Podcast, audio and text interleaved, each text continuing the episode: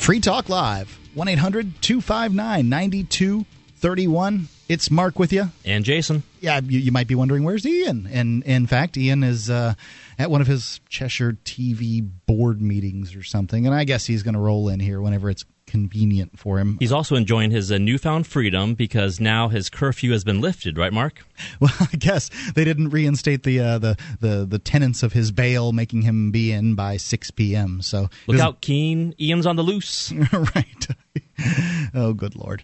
So anyway, um, we are going to do a show for you. I th- we think I think Ian's going to show up. Um, Jason, introduce yourself. Uh, hi, my name is Jason Talley. It's always a honor and a privilege to be on Free Talk Live. Uh, I run the uh, Civil Disobedience Evolution Fund at c d evolution dot org. I'm also a blogger at free grafton dot com, and uh, I make the occasional videos over at uh, tally dot t v. Yeah, that's. Uh, we're going to talk about. Uh, heck, we're going to talk about most of those things sometime this evening.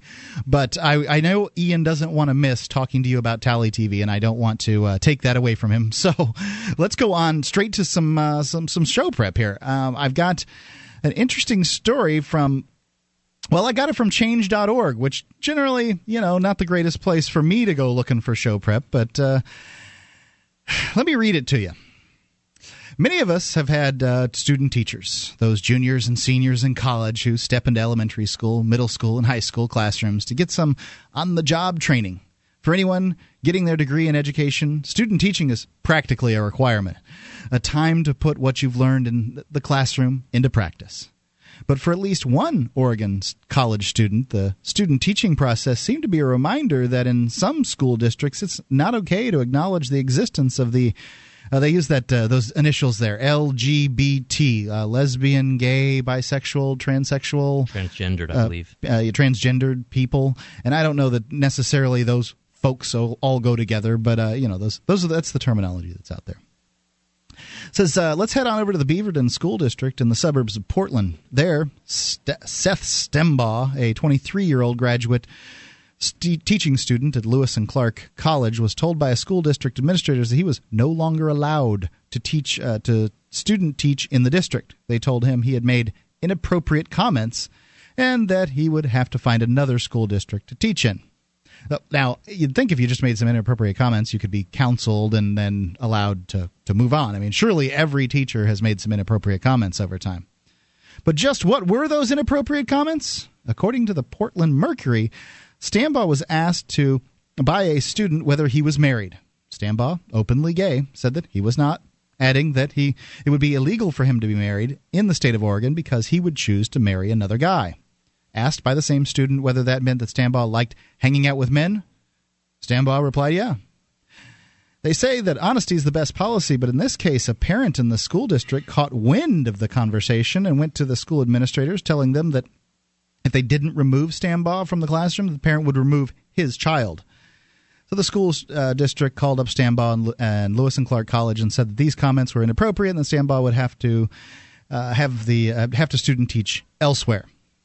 So I guess you can't say that you're gay there in Beaverton, uh, Oregon. You, pro- I, you shouldn't be able to say Beaverton. Uh, it, is uh, so? Wait, this is a college. The where his student teaching is a. They didn't say whether it was a middle school or a high school. It's just a school was uh, what was me- mentioned.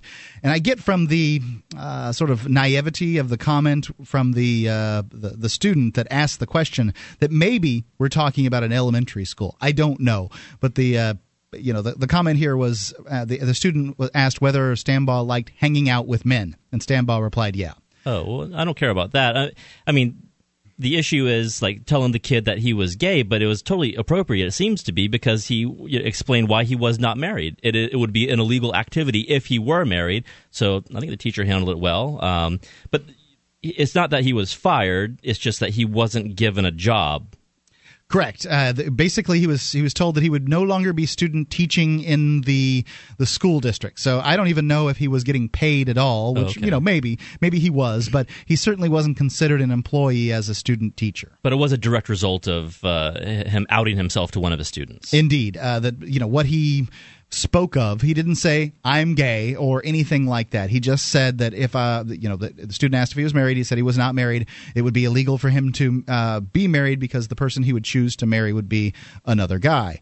And then the uh, student said, well, does that mean he likes hanging out with men? And Stambaugh said, yeah. At some point, these students are going to have to realize there are homosexuals among us. And, Indeed. Uh, so I don't see the big deal. Yeah, I, I, I kind of I, I tend to see it that way. You know, when it comes to public school, you have that whole tragedy of the commons thing.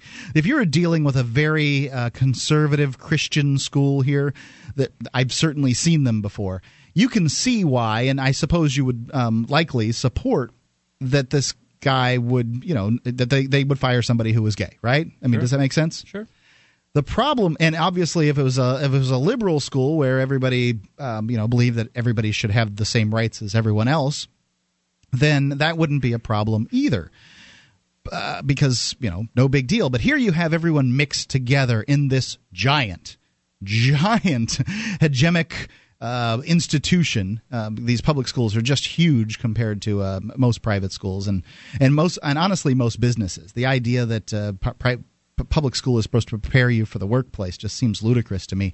I've never worked in a place that had as many students in it as my high school. Yeah. Oh, yeah. It, it, they're unnatural institutions. Uh, and so that's the thing. It's a government school, so it's the government uh, saying this, that you cannot tell your students that you're a homosexual, uh, even though another teacher could talk about his wife all day to his students if he wanted to, probably. And so there's, I'm sure. there's a bit of hypocrisy there, which is why yet another reason why you want governments uh, separated from education. And also you could imagine if this was a different school district that likely this wouldn't have happened at all. But it's because it's in Beaverton and some parent made some uh, – huff over it. And so I imagine what you're dealing with is a relatively, you know, oftentimes these big metros will be surrounded by, uh, you know, more conservative enclaves because generally the big metros are where the liberals live and the conservatives tend to live around. So you've got the, the situation of the uh, the wide lawn, wide lawns, small minds. Mm-hmm. And I think that that's, you know, it's it seems to me that's what I'm hearing here. And, uh, you know, I just I feel for this guy. It, there's it, there's there's no reason for this. If he would have been openly gay, uh, you know, and talked like a gay guy and acted like a gay guy, that wouldn't be any big deal. But just saying that he would marry a man if that was uh, if he was given his druthers, that's the issue. And I don't really get it at all. So um, just, just another ridiculous example of uh, of public education and uh, parents. You know, it was you said it was one that made a complaint, um, and so got this guy uh, out of the school system. Uh, yep. th- there's no mechanism for um, you know keeping good teachers like that. Apparently, um, in this instance, the parent who complained about Stambaugh's comment also complained about Stambaugh's choice in clothing earlier in the semester. The parent called the school to file a complaint about Stambaugh's outfit. Press slacks, a button-up Oxford shirt, and a cardigan, which happened to be a gift from Stambaugh's grandfather. Apparently, the outfit was too provocative for this parent, uh, prompting a complaint. Lord knows what happened if the outfit would uh, would have included a, a tie. So I don't even know what it is that this guy was complaining about, but didn't like his uh, his outfit. Maybe it was. I, I believe the pants pink. Were assless. They must have been. they, they must. They must have had, uh, I don't, I don't know, gaffer written across the back of them. I have no idea. Uh, you know, it, it seems like this guy is being targeted for perhaps the way he walks and talks and dresses. And, uh, you know, that's just not the way it's supposed to be. There are guys out there, I've seen them, that you would swear up and down are gay, but they're not. They just seem like it. They've got wives. At least, you know, I I, I haven't delved any further, but once they have a wife, for me, that's good enough. I suppose that it's quite possible to be gay with a wife, too. And uh, that, that's not a very nice thing to do to the woman unless she understands what's going on. But I, you know, this this poor guy, I, I wonder if it was a, you know, powder pink cardigan. I, what, what's the problem? So you think he might have been profiled? I think that's. I, I think this parent, uh, yeah, went after him, uh, and it, it, it, you know, it's, it's just nasty. Yeah. Give us a call. Tell us what you think about this uh, incident in Beaverton, Oregon. eight hundred, two five nine, nine two three one.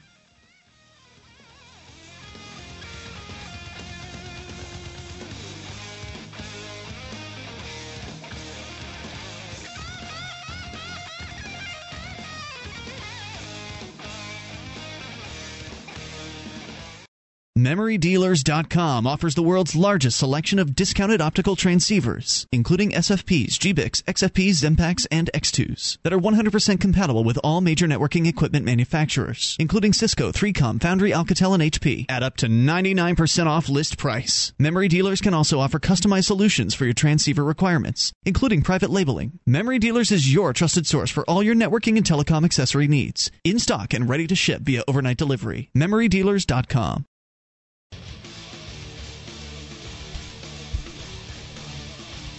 This is Free Talk Live. You can take control of the airwaves and dial in toll-free at eight hundred, two five nine, nine two three one, the S A C L C A I toll-free line, one eight hundred, two five nine, nine two three one. You can join us on our website at free talk live dot com. We give you the features free, so enjoy those on us. Again, that's free talk live dot com. And joining you in the studio tonight, it is Ian. And Jason. And Mark. Uh, don't forget, join us on our website at free talk live dot com, where you'll find neat stuff, and it's all free, including our Shrine of Female listeners, the dozens of ladies that have taken the time to send in their validated photo or video showing their listeners of the program. Head over to shrine dot free talk live dot com. That's shrine dot free talk live dot com. Calling all writers interested in journalism and passionate about liberty. The I H S Journalism Instru- Internship Program places aspiring journalists at um, in, in media. Participants work in real jobs and learn core reporting skills.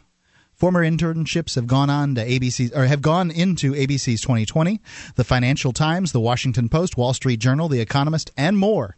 Placements available in print, broadcast, and new media and investigative journalism. This includes a stipend that varies depending on the program, a housing assistance, mentoring and uh, from experienced professionals. You can get it all by going to libertarian internships dot com. It's libertarian internships dot com.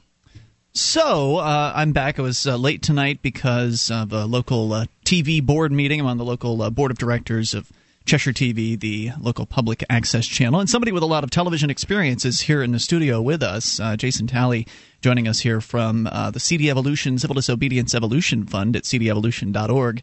And uh, have you guys, I mean, I, I missed the first segment of the show. Have you been talk, uh, talking about what's going on with Tally dot T V yet? Uh, we haven't. I saved that for you. Oh, okay, great, because I love it. Uh, Jason, th- the videos have been absolutely fantastic, and uh, folks can see them easily over at free keen dot com. I think I posted every single one that, uh, that you've, you've come out with there.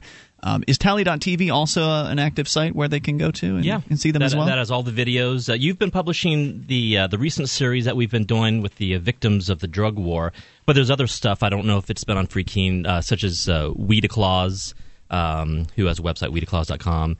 And uh, we've also been doing some uh, redress of grievance events, which are protests at the uh, the state liquor stores.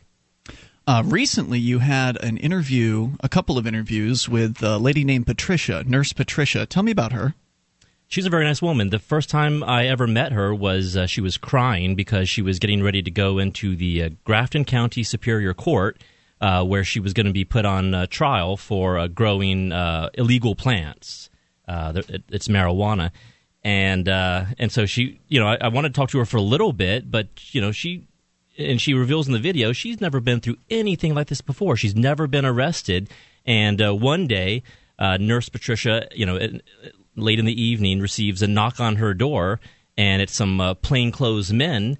And she opens it up, which was a bad idea for for anybody um, that late at night. And she was just in a nightie, and uh, they let her know that uh, they're they are there to look for marijuana. They say they can smell it, and they put the foot right in the door um, and just barge in. They end up um, having to, you know, she she had to use the restroom because of, you know, she was very nervous, and uh, so they watched her do that. They uh, stole uh, thousands of dollars from her in envelopes marked um, Christmas or retirement or, you know, insurance. Um, well, if you have cash, it must be from drugs. Yeah, but they they but they, could, they so I sat through this entire trial. They never produced a single customer, and of course, they never produced a single victim. Mm. Um, and so, did they produce a ledger or anything like that? No showing sales? ledgers, mm. no, no, nothing like that. They they took her computer, but weren't able to find anything. And of course, they haven't returned it yet. So, um, you know, she's uh, in the same county where I live, uh, Grafton County, and uh, you know, you look in the newspaper every day, and there's going to be victims. But like, if you do a Google search on uh, Patricia Smith, you'll see a slanted news article with her mugshot, and you know, ma- makes her seem like a, a drug dealer. But when you so selling dope to kids, but That's but what they she want wasn't. you to think. Yeah, she's a wonderful person. And so um, she seems so sweet, so warm, and it's just so sad what's happening to her. Right, and was using it for medical reasons. Now, this woman's a nurse. You know, I'm going to trust her medical advice a lot more than some bureaucrat in Concord. Uh, and so, uh, yeah, as a matter of fact, her daughter's bipolar, and um, the daughter was on lithium, no longer needed that because she was Yikes. smoking pot. Yeah, exactly. And lithium is something you don't want to mess around with, but it's something that grows from the earth. She was able to smoke it two, three times a week, and that that leveled her out. So I, I encourage everybody to um, just hear about Patricia Smith's story, uh, and it, it, it'll make your heart break, but maybe that's what we need in order to end the war on drugs, because it's a war on people.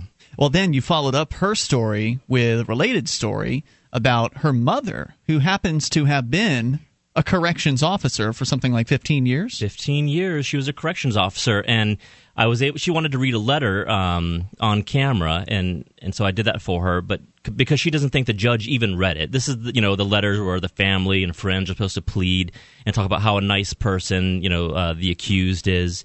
Uh, I swear this crap does not matter at all. It doesn't. Let me let me tell you something that happened to me, and I understand the the circumstances aren't exactly the same, but they're uh, you know, somewhat similar. I had been doing the Operation Turnaround program in prison for several years, like three or four years, and uh, essentially the, what this was was an, uh, a, a situation where I talked to kids who come through the prison about why it's a bad, what they're doing. You know, they've gotten in some kind of legal trouble. What they're doing is bad, and why they should not want to be in prison, and and you know, ways that they can turn their lives around.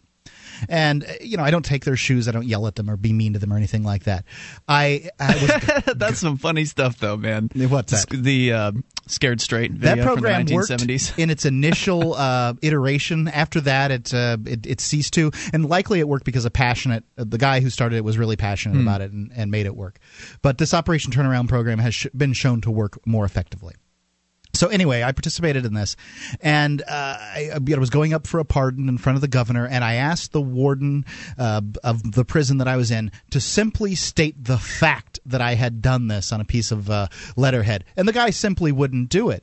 And it just goes to it, it just goes to show how all these uh, and I, I managed to get ministers and and college uh, teachers, college professors, and all kinds of people to to put these things in front of the governor. Meant nothing. Um, I, I went in front of the, the, the same. I went in front of the governor again ten years after my release with uh, all these sort of statements from from people who are, uh, you know, potentates in their positions, important folks, and things like that. Didn't matter. These things just don't don't seem to matter much. Yes, because the system wants to dirty you up, right? I mean, that's what they did to Patricia Smith, and the media played right along with it. You know, they.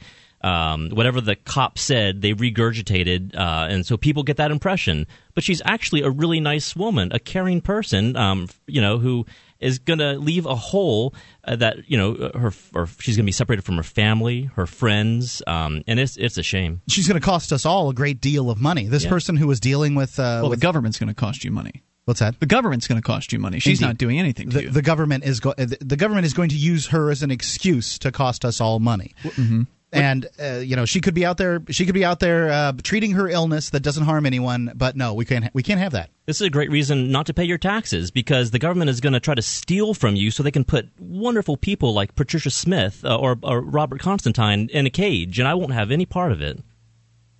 Well, luckily you don't own any property, uh, Jason. So you, you know, while you're paying rent, if you are paying rent, then you are paying those taxes. You are paying, sure. you know, the money that is keeping these people in a cage, and it's frustrating to me. Well, you pay uh, as, being, you pay as little as you can, and that's really what you can do.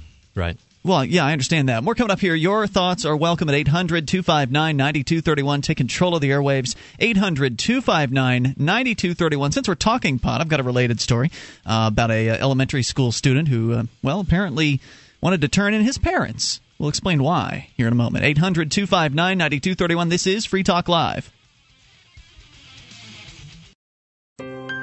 This Your Family Today tip is brought to you by Nestle Pure Life Water, helping you drink better and live better by providing a zero-calorie alternative to sugary drinks. Visit us at nestle dash pure life dot u s. When kids are playing, they often don't want to stop to keep hydrated, so send them out with a bottle of water and encourage them to take frequent drink breaks or call them inside for a quick sip. For more tips like these, visit us at parenthood dot com slash your family today.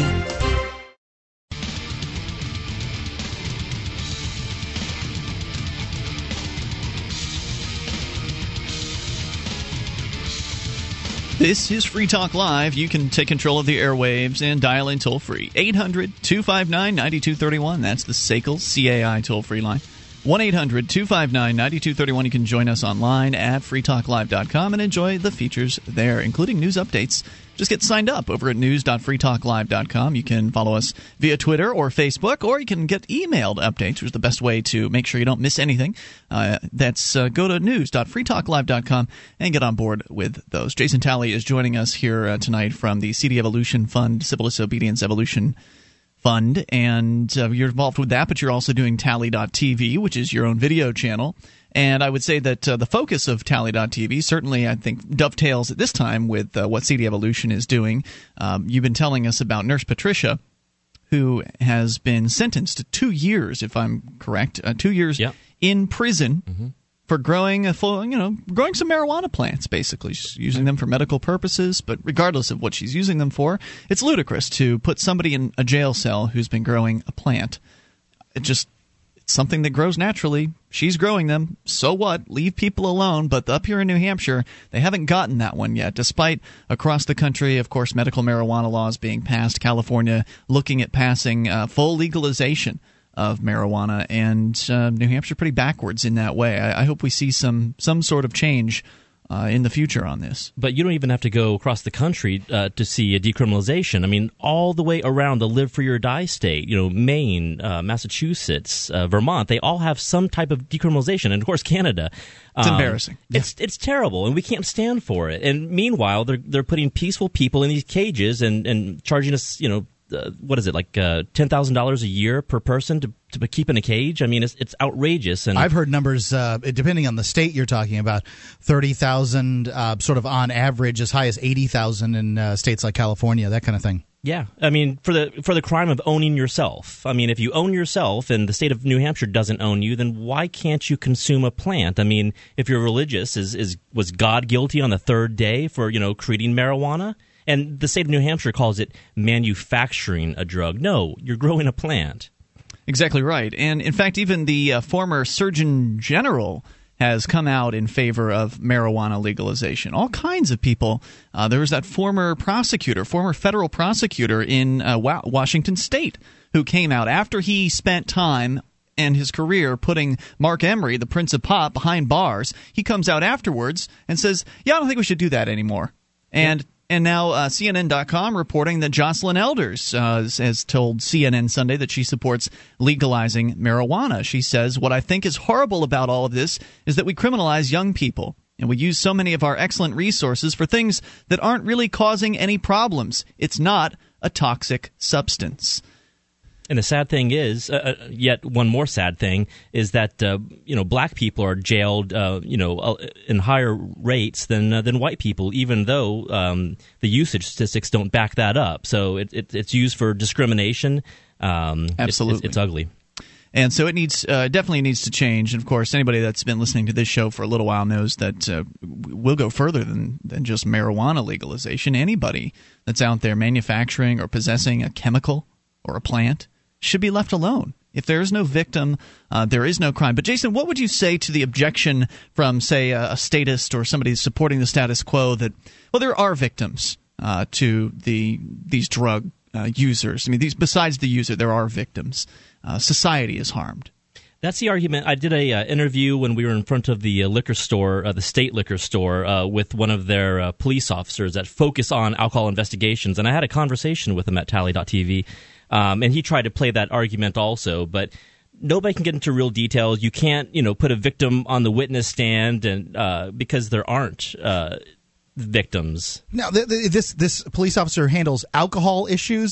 Uh, was saying that there are victims with marijuana. I, I talked mean, to him about. Uh, the, can't you say that there's yeah. victims uh, for alcohol? Of course. I mean, yeah, hundreds of thousands. For God's sakes, get out there and arrest those people that have all those victims. Mark, the state makes too much money. They make uh, five hundred million dollars a year. They on could liquor. Make you that can't... kind of money on weed. If they wanted to. No, not really, because weed grows everywhere. I mean, yes, you can have people manufacturing their own liquor, but once states uh, allow any decriminalization, I don't see how they can really keep the uh, Uh, the genie in the bottle at that point. I, I agree that uh, you know th- that that's true. Uh, that there's a certain level of that. But remember that I could brew my own beer if I wanted to. It's mm-hmm. relatively easy for me to make my own wine. However, that wine is going to be god awful. Um, and you know, whereas you know when you're talking about growing weed outside, I think you could probably get some level of potency. But people are going to want the the ease of it. Honestly, uh, the, the marketplace will come up with ways to make it easier for people, and they'll be like, eh, I'll pay five bucks, ten bucks for a pack of, you know, marijuana cigs. Yeah. By that time, I'll probably be bored with it all and, uh, and not want to smoke it anymore. Well, they did show, uh, the numbers do show, at least I believe from the Netherlands, where they have had some level of marijuana decriminalization there, that teenagers are not using uh, marijuana as much as they used to in the Netherlands, and they're using it less than teenagers in the United States. So the statistics bear it out, actually, that once a product is decriminalized, or in the case of California, legalized and taken out of the black market, the sexy factor drops down. The forbidden fruit uh, factor drops down. And so the, the, you know, teenagers aren't seeing it as the, as cool anymore because it's no longer illegal. It's no longer as exciting. Uh, it's no longer as risky and dangerous to uh, involve oneself in the smoking and the, pr- the producing of cannabis. You know, and even if that didn't happen in the case of, uh, of even if cannabis, it didn't reduce the even the if it didn't reduce it, uh, as far as I can tell. Just, you know, from personal experience and everything I've read regarding these two drugs, that if you could switch over uh, the people that drink alcohol or half of them or whatever to smoking marijuana, you'd have a better world. You wouldn't have people beating their wives. People don't smoke pot and beat their wives or, or husbands or whomever. You know, act generally don't act in a violent fashion.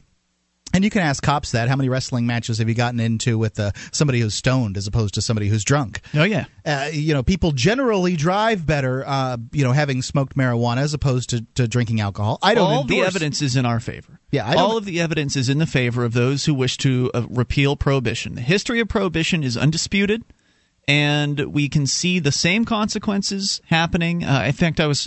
reading a book recently, um, the, the Secrets of Libertarian Persuasion by Michael Cloud, as I was on my trip on the plane here over the weekend. And one of the things he suggested was instead of using the term unintended consequences, use foreseeable consequences. Because in many of these cases with these government programs, we who love liberty and who understand what happens when government uses force, in ma- many cases, we understand a lot of the, the consequences that come from when the government gets itself involved in whether it's regulating or controlling or licensing or making something completely illegal. We know what many of those consequences are. So they're not really unintended consequences. Uh, from our perspective, they're completely foreseeable. They're completely uh, predictable consequences. And those consequences of prohibition come back. The, the same things that happened with alcohol prohibition are happening now with prohibition on uh, on drugs. And so all of the facts are in our favor. But it it's just the political system is such a crappy system. It's so slow to change. I've been to these uh, uh, to these hearings where they will be looking at something as benign as medical marijuana legislation, and I've watched as dozens of people, you know, maybe close to one hundred, seventy-five hundred people perhaps, will come into these hearings, and of those people, maybe half a dozen of them are government bureaucrats, and the rest of them are all folks that are out there for whatever reason or another to support ending this prohibition. In this case, just on medical pot. The most obviously compassionate of proposals. And it's just amazing to watch as, despite the numbers and the sense and the logic all being on the side of those who wish to end prohibition, the few bureaucrats that show up who are being paid to show up, those few bureaucrats that show up to defend their jobs, working in this war on drugs, the attorney generals, the police chiefs, those people, they always end up swaying, almost all the time, swaying these government I don't know that they sway people. Them. That's where they're at. These government people are at the point of, you know, okay. Change is bad, change is scary, change might get me uh, kicked out of office. Then it's the other people that don't sway them. Yeah. And it's just so sad. Now, we've seen slow progress on that, but it's it's taken years. And so I think the more people we can get on our side, the better from any perspective, whether it be civil disobedience or, or inside the system. More coming up here. Uh, your thoughts welcome at eight hundred, two five nine, nine two three one. You can take control of the airwaves. This is Free Talk Live.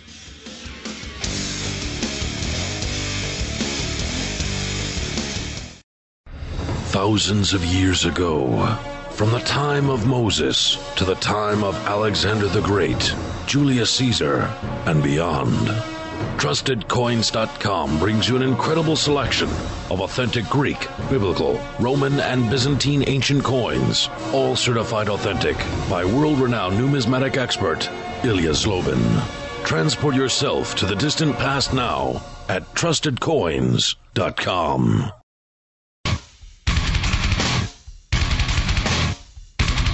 This is Free Talk Live. You can bring up whatever you want. Dial in toll-free at eight hundred, two five nine, nine two three one. That's the S A C L C A I toll-free line.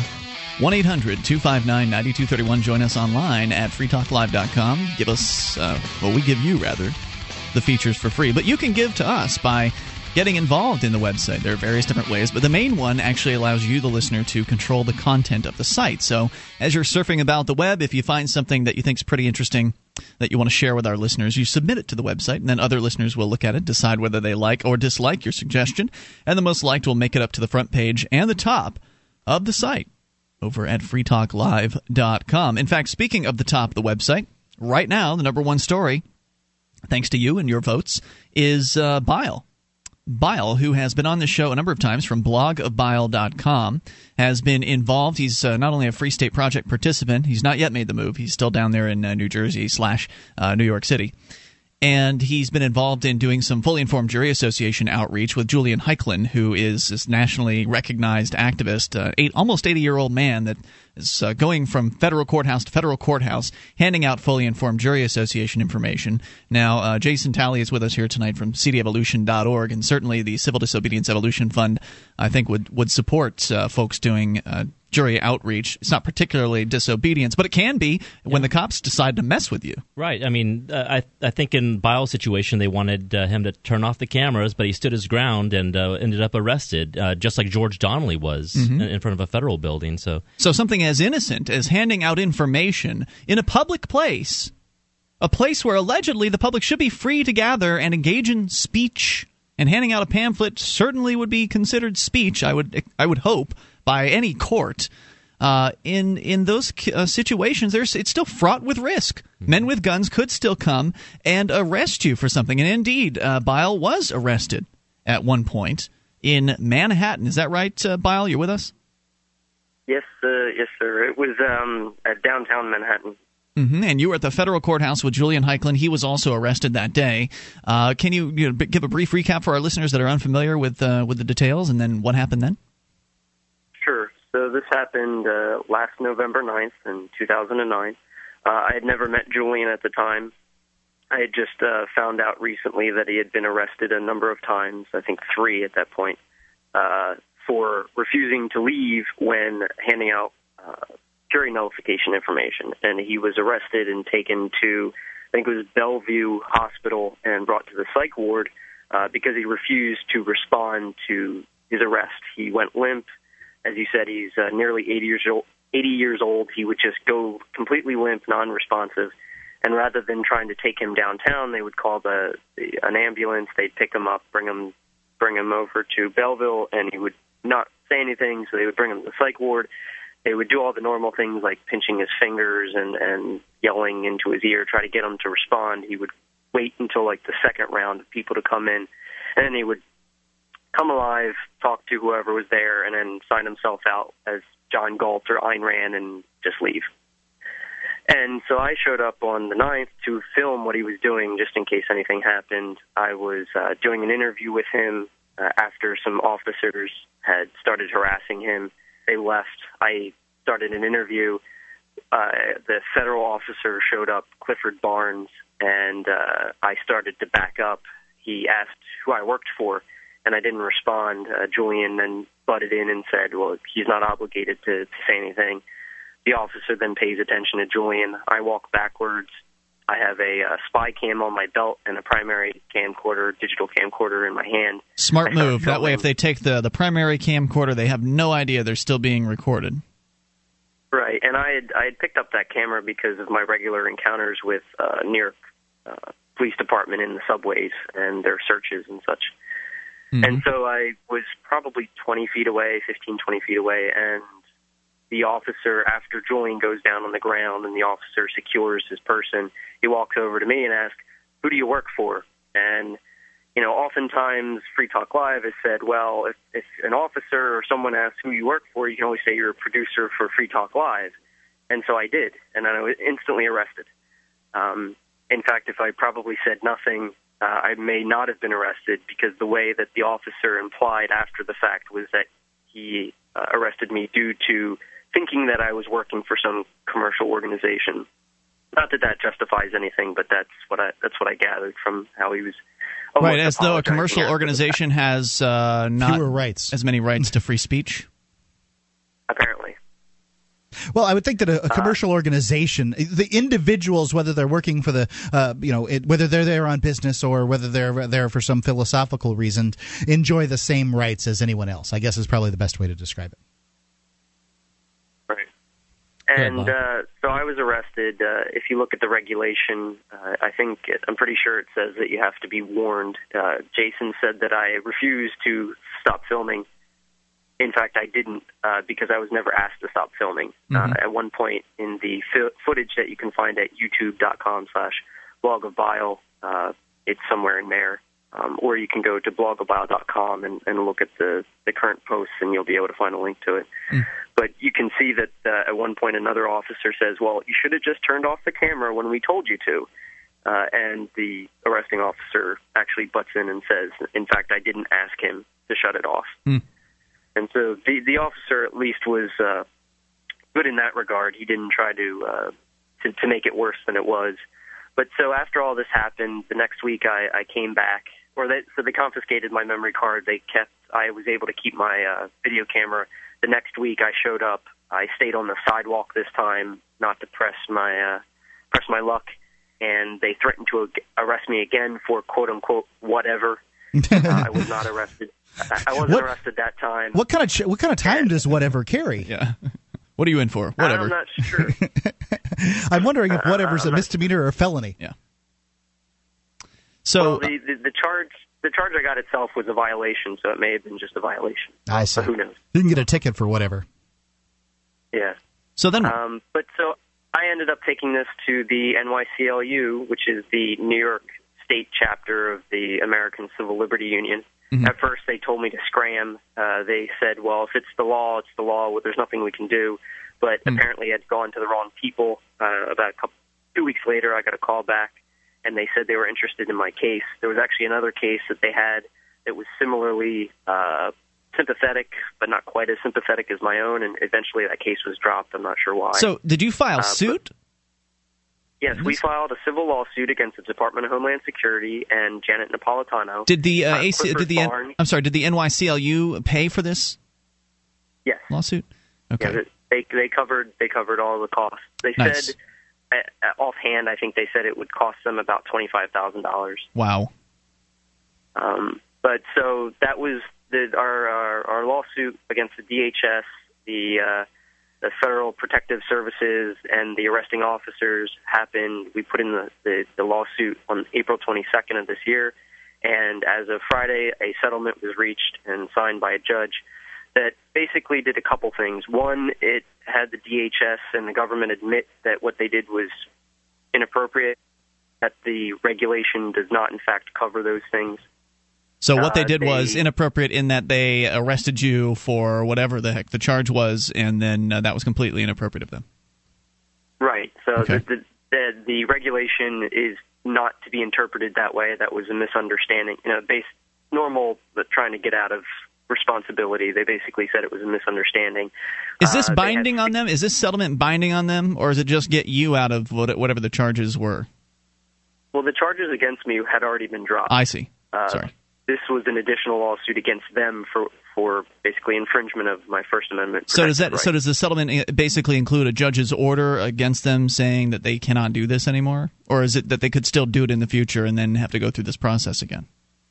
Well, it's it's it's not the same as like a, a judge ruling that against them, but it is them admitting that they screwed up, mm. that this is not what this regulation means. It also has provisions that they have sixty days to issue.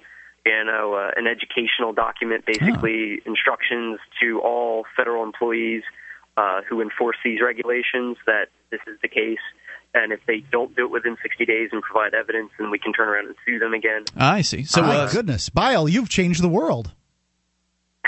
We should start quizzing them. We should go to where they work and uh, quiz them on uh, what they've read. Now, this is specifically regarding the the regulations about uh, people filming on uh, federal property? Actually, the settlement covers only federal courthouses, mm-hmm. but the regulation itself, and if you read the New York Civil Liberties Union's uh, press release, which you can get to from blogvile dot com, uh, it, the, my uh, lawyer actually said, and, and we sort of knew this when the government was pushing back on this issue. So originally we wanted it to cover all federal properties all over the United States. They refused to do that. Well, can you uh, hang on through do. the news and can keep this discussion going for a bit? Sure, no problem. All right, more with Bile from blog of bile dot com, uh, relating what sounds like some pretty good news, uh, backing up the rights of individuals and presumably companies as well to, uh, well, I guess individuals only, but uh, individuals to uh, record on federal courthouse property. It's Free Talk Live. So, you want to move to New Hampshire for liberty? N H move dot info has articles, links, and activism alerts to help you decide exactly where and how to make your move. Even job listings. Browse the inventory of liberty blogs, sites, and media, or promote your own efforts, all free, at N H move dot info. If you're moving to New Hampshire, you better go now and bookmark N H move dot info.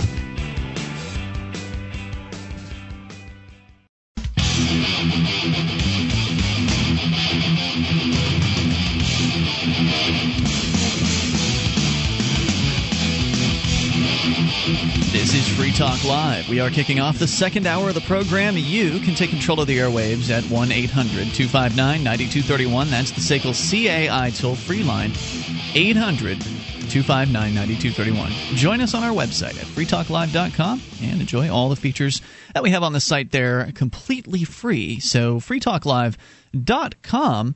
Uh, so we continue here with Bile, who is on the line. For those of you just tuning in, Bile's got himself a blog, blog of bile dot com. You can go there and uh, see what he's up to. One of the things he's been busy doing uh, in recent months has been, well, dealing with the feds as they arrested him, as al- along with Julian Heicklin, who's a Fully Informed Jury Association activist, at an event outside of a man- uh, Manhattan federal courthouse for recording video in what is ostensibly a public place. And, Bile, you were pretty upset about this. You went to the uh, N Y C L U, the New York Civil Liberties Union. You let them know what was going on, and they got behind your case to the point where they helped you file a lawsuit against the federal government. And uh, you were found – well, th- there was a settlement that you were telling us about. So it didn't actually go to trial. They realized they had such a, a crappy case that they actually settled in advance of the trial happening. Part of the settlement basically acknowledges that anybody is free to record video at federal courthouse, outside federal courthouses. Is that right? Yep. Uh, to quote the, uh, the the settlement real quick, it says uh, the um, you know that particular regulation does not, quote, prohibit individuals from f- photog- uh, photographing, including motion photography, the exterior of, of federal courthouses from publicly accessible spaces such as streets, sidewalks, parks, and plazas. The Federal Protective Service has not construed any other regu- federal regulation or federal statute to prohibit such photography of exterior federal courthouses, though it makes no representation for local rules, meaning that while they can't speak for local court rules, there is no federal law that they know of that would uh, prohibit filming on federal courthouse property. And the Department of Homeland Security has been instructed to notify all of their federal courthouse uh, enforcers about this particular settlement, right? Right. Anyone anyone who this regulation falls under, they have sixty days to issue them a, uh, uh, you know, an, an instruction flyer or whatever it is indicating that this is, you know, explicitly the case that photographers can film. And, uh, you know, it, it, the, the settlement also goes on to say that, you know, they're still able to go up to you and question you and investigate and all that kind of normal stuff. Sure, and you don't have to answer any of their questions. Uh, you're under, right. never any under obligation to answer these bureaucrats' questions, because as we've seen, when you provide them with information, they frequently will use it to find a reason to arrest you. Uh, so the less information uh, you give, the, the better off you tend to be. Now, you got a fifteen hundred dollars sort of punitive settlement out of these guys. I think it's it's it pretty much goes without saying that this fifteen hundred dollars will not be coming out of the paychecks of the uh, the, the guards that, that that took these rules out of context and used them against you, right? I mean, this is this is I, taxpayer I money, unfortunately, right? Yeah, I suspect that's the case. Uh, there, there is some specifics if you look at the settlement about where the money actually comes from. So if someone wants to do the investigative research to find out exactly where that fund within the F P S or the D H S gets, how that gets filled, that could be interesting. But it, it's not just the fifteen hundred dollars. There's an additional thirty-three fifty to help cover legal fees, but those go to the N Y C L U. Well, now they did. You did say that they had sixty days to send notice about, all, uh, you know, out to these government bureaucrats. But that doesn't mean that things are going to magically change for videographers, right? Because these federal government bureaucrats have no responsibility for their actions, or virtually no uh, accountability for, for their actions. So they could always claim they didn't see the memo, or they're a new hire, they didn't know about this. If they arrest somebody else with a video camera in uh, Saint Louis, for instance, then uh, then those people will still have a problem. But that, could those folks use Use your settlement as uh, you know, evidence in their case to say, hey, look, uh, here, you need to see this, um, you need to drop this case, or something like that? Would it, could they stand on this as a defense? Uh, yeah, as far as I understand, this is this has precedent. It doesn't have the kind of precedent that a ruling against the government by the judge would have had if it went to to, uh, to court, but it's pretty darn close, because it's them acknowledging that they're not allowed to do this, that this is not something mm-hmm. that the regulation covers. So really, you go to a judge and show them this, and they should throw it out immediately. So word of warning to any uh, budding videographers out there, people that are, are itching uh, to get out and get active uh, with a video camera at a federal courthouse. Don't expect that just because you've heard this information, the federal government's uh, bureaucrats in this case have heard it, or care uh, that they've heard it. Don't expect this is going to stop them from behaving badly. Don't expect this will stop them from trumping up some nonsense charge like assault on a federal officer, which is what they charged George Donnelly with uh, when he was just recording video. Right. So when they tried to take his camera away from him, they decided they didn't give it, he didn't give it quickly or properly or nothing, and uh, basically they got bumped, I guess, is what the claim is. Yeah. And in that case, it's ridiculous, because they're attacking George, they're tackling him to the ground, and they're telling him to calm down. Right. So, and then, and unfortunately, George, you know, you know, made the decision. Um, Um, probably in the best interest of his family, to um, you know, plea bargain down and you know ad- right. admit some guilt. But uh, Bile, I mean, we're all really proud of you for what you did here. And uh, how are you going to spend the uh, fifteen hundred dollars? It's probably just going to go in the bank. All right, put it towards your move to New Hampshire fund. Nice, yeah. yeah. Um, which is one of the I, other I just, points. Of, go ahead. I, I just wanted to clarify one thing that we were talking about before the bank. break. The uh, this settlement covers only courthouses, federal courthouses, mm-hmm. and that's because the federal government didn't want to really budge from that, because that's where the arrest occurred. But if you read the uh, New York City Liberty, New York City Liberty, no, New York Civil Liberties Union, there we go, uh, press release, the, the lawyer does in fact say, and we expected this uh, to be the case going forward, that since this regulation applies to all federal property, you know, in a general way, that if if you get arrested somewhere else and it's an open plaza, you should be able to bring this to court and perhaps cause even more precedent by having it specifically apply to other condition, you know, other federal properties.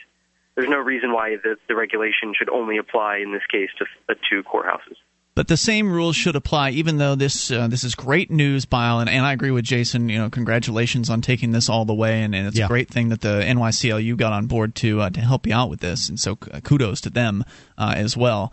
But people should still behave the same way uh, as far as the, my recommendations. Do not go alone to one of these. Do not go by yourself to do fully informed jury outreach at any courthouse. Do whatever you can do to bring as many activists with you as you possibly can. The more of you there are, the safer you're going to be from being arrested in the first place. Because even though you may be able to point to this and stand on this in front of a judge, maybe there is that, you know, th- there's that level, additional level of safety later. That's not going to stop your day from being ruined by being arrested. You need arrested. the evidence too. I mean, the, if you hadn't had the camera evidence, this would have been an entirely different case. If you go up there in front of the judge and say, "Well, I was just using my video camera to videotape," and the uh, the the state the marshal or whatever he is says, "Yeah, he hit me in the mouth." Mm-hmm. I mean, who's gonna who's Who's going to get believed here? Yeah, exactly, which is why having multiple cameras there is so important. And when the federal government bureaucrats see those multiple cameras, or any bureaucrats see multiple cameras, that's intimidating to them.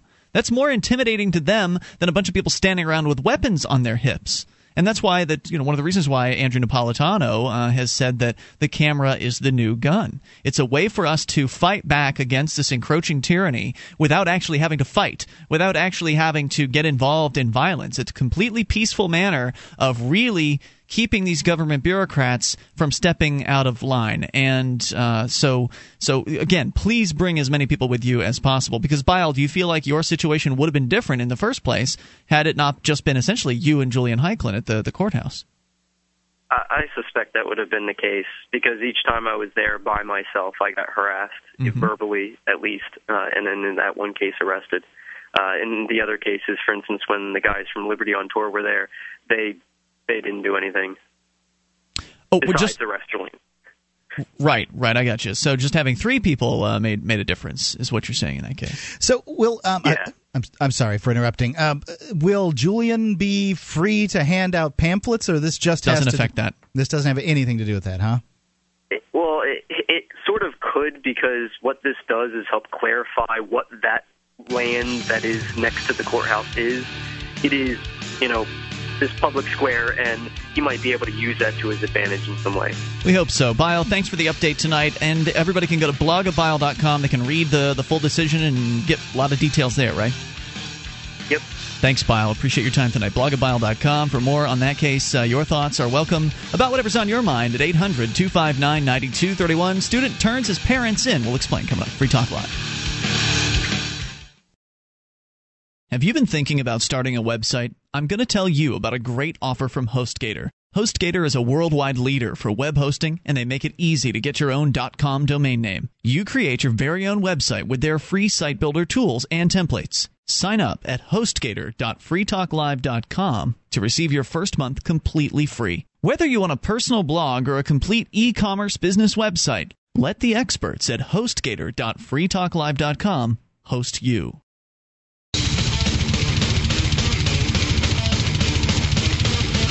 This is Free Talk Live. You can take control of the airwaves and dial in toll-free to bring up whatever's on your mind. eight hundred two five nine nine two three one. That's the S A C L C A I toll-free line. one eight hundred two five nine nine two three one. You can join us online at free talk live dot com. We give you the features free, so enjoy those on us. Again, free talk live dot com. Main feature of the site lets you, the listener, control the content. Everything you see in the main page, the main section of the main page, was created by listeners just like you. As you are surfing around on the web, you spot something you want to share with our other listeners, you submit it as show prep to the Free Talk Live website, and then other listeners vote on how they feel about whether they like or dislike your suggestions, and the most liked make it to the front page and the top of the website at free talk live dot com.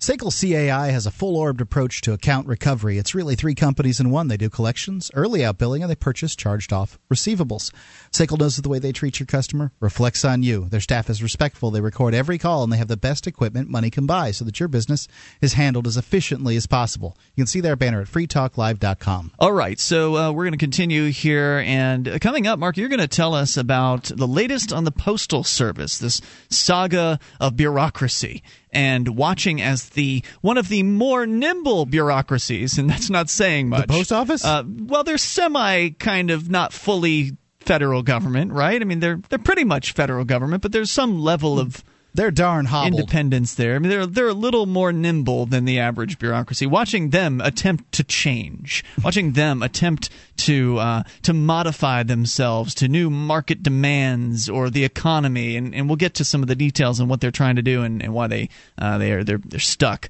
uh, in a in a little bit here. Of course, your thoughts are welcome about whatever you want at eight hundred two five nine nine two three one. But last hour we were talking about uh, cannabis prohibition, and there's just a really sad story that's come out regarding this. I mean, it's you, you were telling us, Jason Talley is with us here from the C D Evolution Fund tonight, Civil Disobedience Evolution Fund at c d evolution dot org, telling us about Nurse Patricia, woman who's spent, going to be spending two years in prison for the heinous crime of daring to grow plants. Mm-hmm. Uh, but that's not the only sad story. In fact, hers is not that uncommon. Lots of nice people grow marijuana and, and get caught and uh, have to go to prison.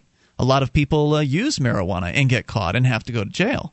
In fact, over eight hundred thousand people last year alone were arrested for cannabis, mostly for cannabis possession.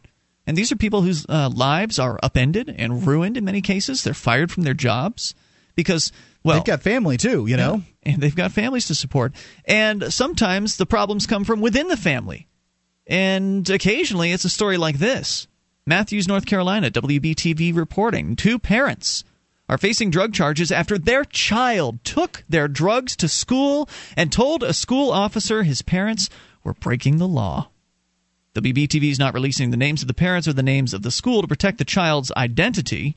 The eleven-year-old student is in fifth grade at an elementary school in Matthews. Police say he brought his parents marijuana cigarettes to school when he reported them. Good Lord. Matthews police say he reported his parents after a lesson about marijuana was delivered by a police officer who is part of the DARE program, which teaches kids about the dangers of drugs, alcohol, and tobacco. According to Matthews officer Stason Terrell, he says even if it's happening in their own home with their own parents, they understand that's a dangerous situation because of what we're teaching them. Now, that's exactly yeah. right. Yeah, exactly. They're teaching them that marijuana is dangerous, which is absurd. And if you're in New Hampshire, of course, the state will sell you liquor. But, uh, yeah, it's just more propaganda. This is why you need to pull your kids out of these government schools. The night, the, if there's a silver lining to this cloud, this eleven-year-old is going to figure out really early that the state lies to you, because what's going to happen when his parents get uh you know uh, get whatever level of punishment they're going to get for this? He may go to a foster home. He could very well be taken from them, put someplace in some foster home, buggered, beaten up, or whatever the heck happens in foster homes. Nothing good. Good job, kid. It's just awful. He doesn't know. He's no, he eleven years know. old. He has but no idea. But he's going to find out the hard way. He really is. These parents trusted this school to teach this child, and look what the is being taught. You know? Yeah, I absolutely agree with you, Jason. This is an ab- this is a serious reason for any parent out there to consider ki- uh, getting their kids out of these government schools. I mean, there's all kinds of reasons right. to get your kids out of government Even schools. Even if you don't smoke pot, you do something. And what is that? That uh, my daddy doesn't recycle. He's you know, right. not yeah. keeping his lawn mowed the right length, yeah. and you know the, the the zoning says that he's got to. You, you, we're not joking here. There, okay, uh, there was, I think it was a story out of Kentucky where there's a school board or a school system that is teaching second graders and signing them up as neighborhood snitches, where if they or their uh, their, their neighbors or their parents aren't taking care of their property up to code, that they are incentivized to snitch those people out to the local bureaucracy that enforces those things. It's scary so stuff. It's not un- unheard of. And stories like this aren't unheard of either. This isn't the first time this has happened. It's not uncommon at all for a DARE officer to be giving a presentation in front of a bunch of fifth graders and basically tell them, hey, look, these drugs are bad, kids. Look at look at these pictures of these evil drug addicts. Now, if your parents have any of these drugs in, in their house, we want to help them. We want to help your parents. And and the way that, that you can help us help them is by letting us know. Just tell us if your parents have drugs at home. You don't I don't think they know where lawbreakers live, do yeah, you? I don't think they normally ask the kids to bring the drugs into school, but normally it's just tell us if your parents are marijuana users. There's a certain personality. Users. They call that personality a tattletale, right? There's a certain personality that, that gets joy out of, you know, telling things yep. to authority figures that they want to know. And it takes a while for that personality to realize who the good guys are and who the bad guys are. And I'm not saying the cops don't aren't sometimes the good guys, but in this instance, they're the bad guys. Stasson Terrell, the officer uh, in this case from the Matthews Police Department, also said that's what they're told to do, to make us aware. So they are told to turn in their parents. Mm-hmm. It's not just a suggestion.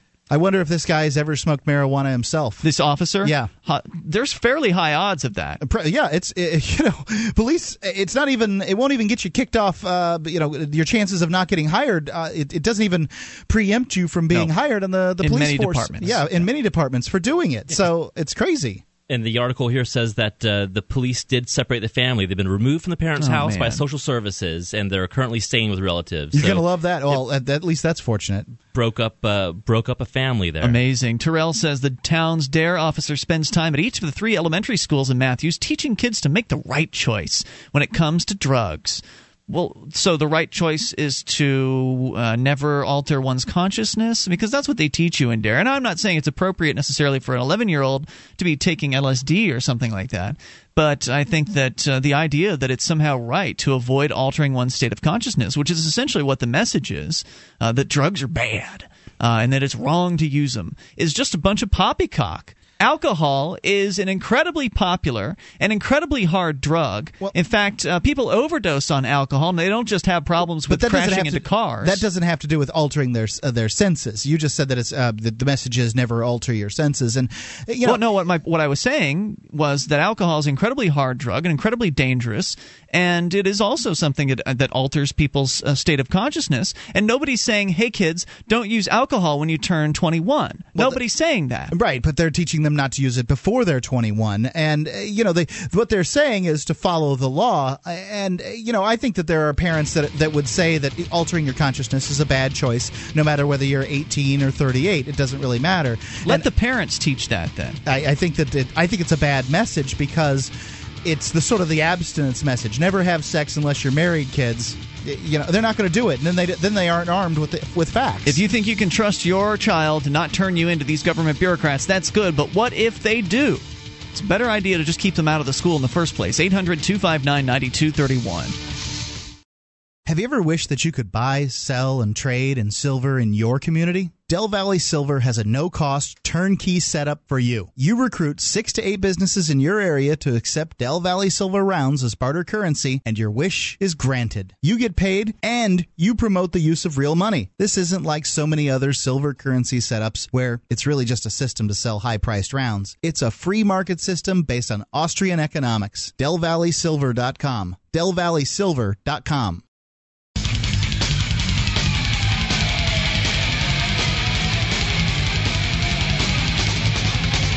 This is Free Talk Live. You can bring up anything by dialing in toll-free at eight hundred, two five nine, nine two three one, the S A C L C A I toll-free line, one eight hundred, two five nine, nine two three one. You can join us on our website at free talk live dot com and enjoy our features there. We've got listening options.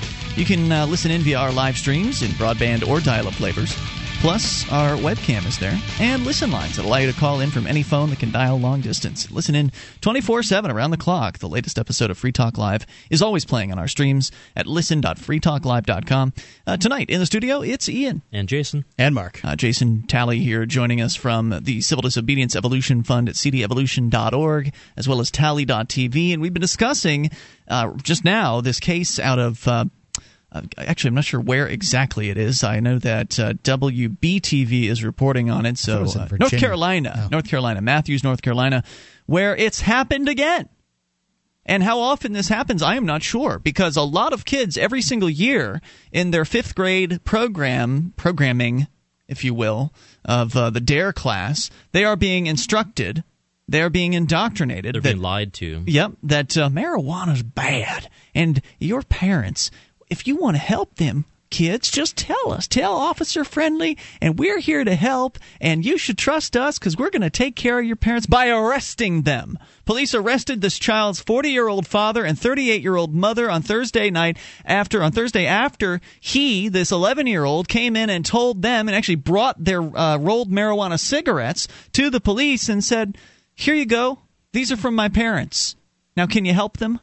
And yeah. here, here's how they're helping. Please them. help my parents. They're they're separating a family. The young man, as you pointed out, Jason, has been put into uh, custody of his relatives. Thankfully, he has relatives to be put in custody. Uh, you know, uh, regarding uh, because there are possibly they're going to put him in a foster home if they don't.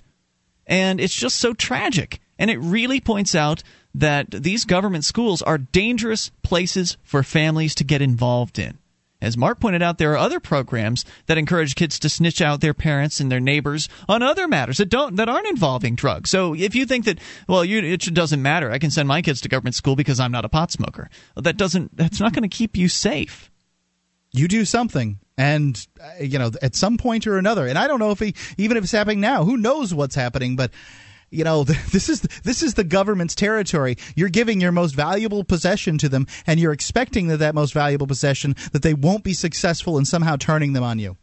According to the father in the case, uh, he said, "I don't give drugs to my kids."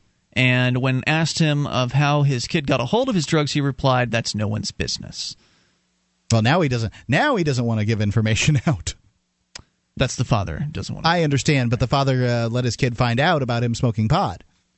Well, sometimes parents do those things in front of their kids. I don't think there's anything wrong with that. I th- there's I th- nothing wrong with smoking pot, so why should you hide it from your kids? Yeah. The only reason you'd have to hide it from your kids is if they were going to some little snitch school where they're being encouraged to snitch out their parents. And yeah. they are. People shouldn't have to hide their martini habit from their children, so what's the difference with uh, pot smoke? Uh, if, if if it's against the law and you can lose your kid over it, and you did, then it's not a smart move, right?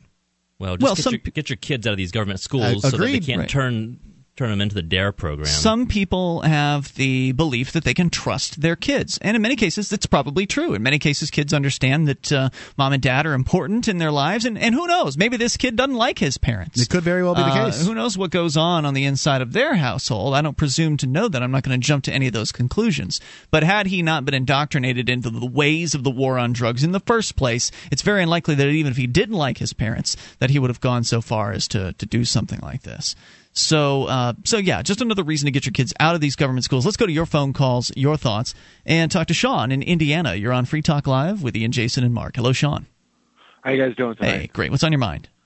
Uh, well, I, I, it was funny because I was just thinking about this. Uh, it was on last, uh, yeah, last night. Uh, there's a great new show on H B O called Boardwalk Empire, and mm-hmm. it talks about, and it's all about uh, nineteen twenties prohibition and the beginnings of that.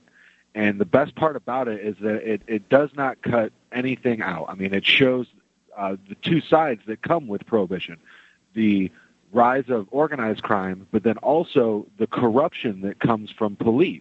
Yep. And and the destruction of our of our civil rights and liberties that come from that. Uh, in one of the episodes, there's a, you know, I, I don't pretend that this is, you know, straight out of the history books. It's obviously, uh, you know, a, uh, they obviously want a, a good story on it. But uh, one of the uh, agents, you know, under the uh, under the new prohibition law is looking, you know, he wants to find the people who are shipping in the booze. Well, he goes and finds this guy who was wounded uh, in a carjacking where some Uh, rum runners were attacked by other rum runners so they could steal their, their booze. Uh, and to get information out of him, he sticks his hand into the wound and fiddles Whoa. around with the guy's innards. Jeez.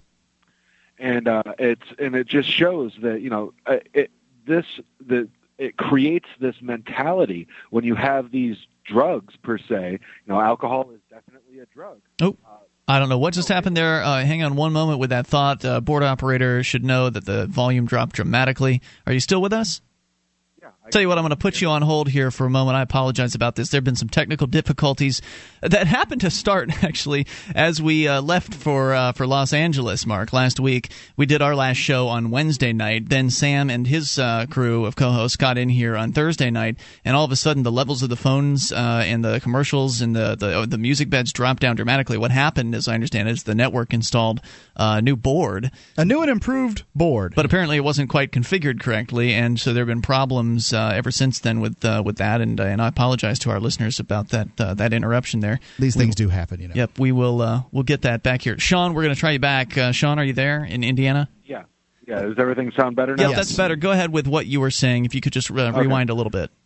Sure. I was talking about the new show on H B O, uh, Boardwalk Empire, showing uh, the corruption that comes from both sides when you make uh, substances illegal, and uh, it and also they also highlight how it does not affect the sale or transfer or, you know, the the actual demand that people have for these products. They're going to be there. Just because you write some arbitrary words down on a piece of paper stating, you know, you should not have this, does not affect what people want. And they're going to get it whether you like it or not. Absolutely. And, all, and so all it does is waste our taxpaying dollars. It wastes life and destroy, and, and not only that, it sets up this idea that the state has the right to spy on us, to convince our, like you guys were talking about, to convince our children that we're bad, and to uh, and to basically control personal decisions. So it was called uh, what again? Boardwalk Empire. Boardwalk. Boardwalk Empire.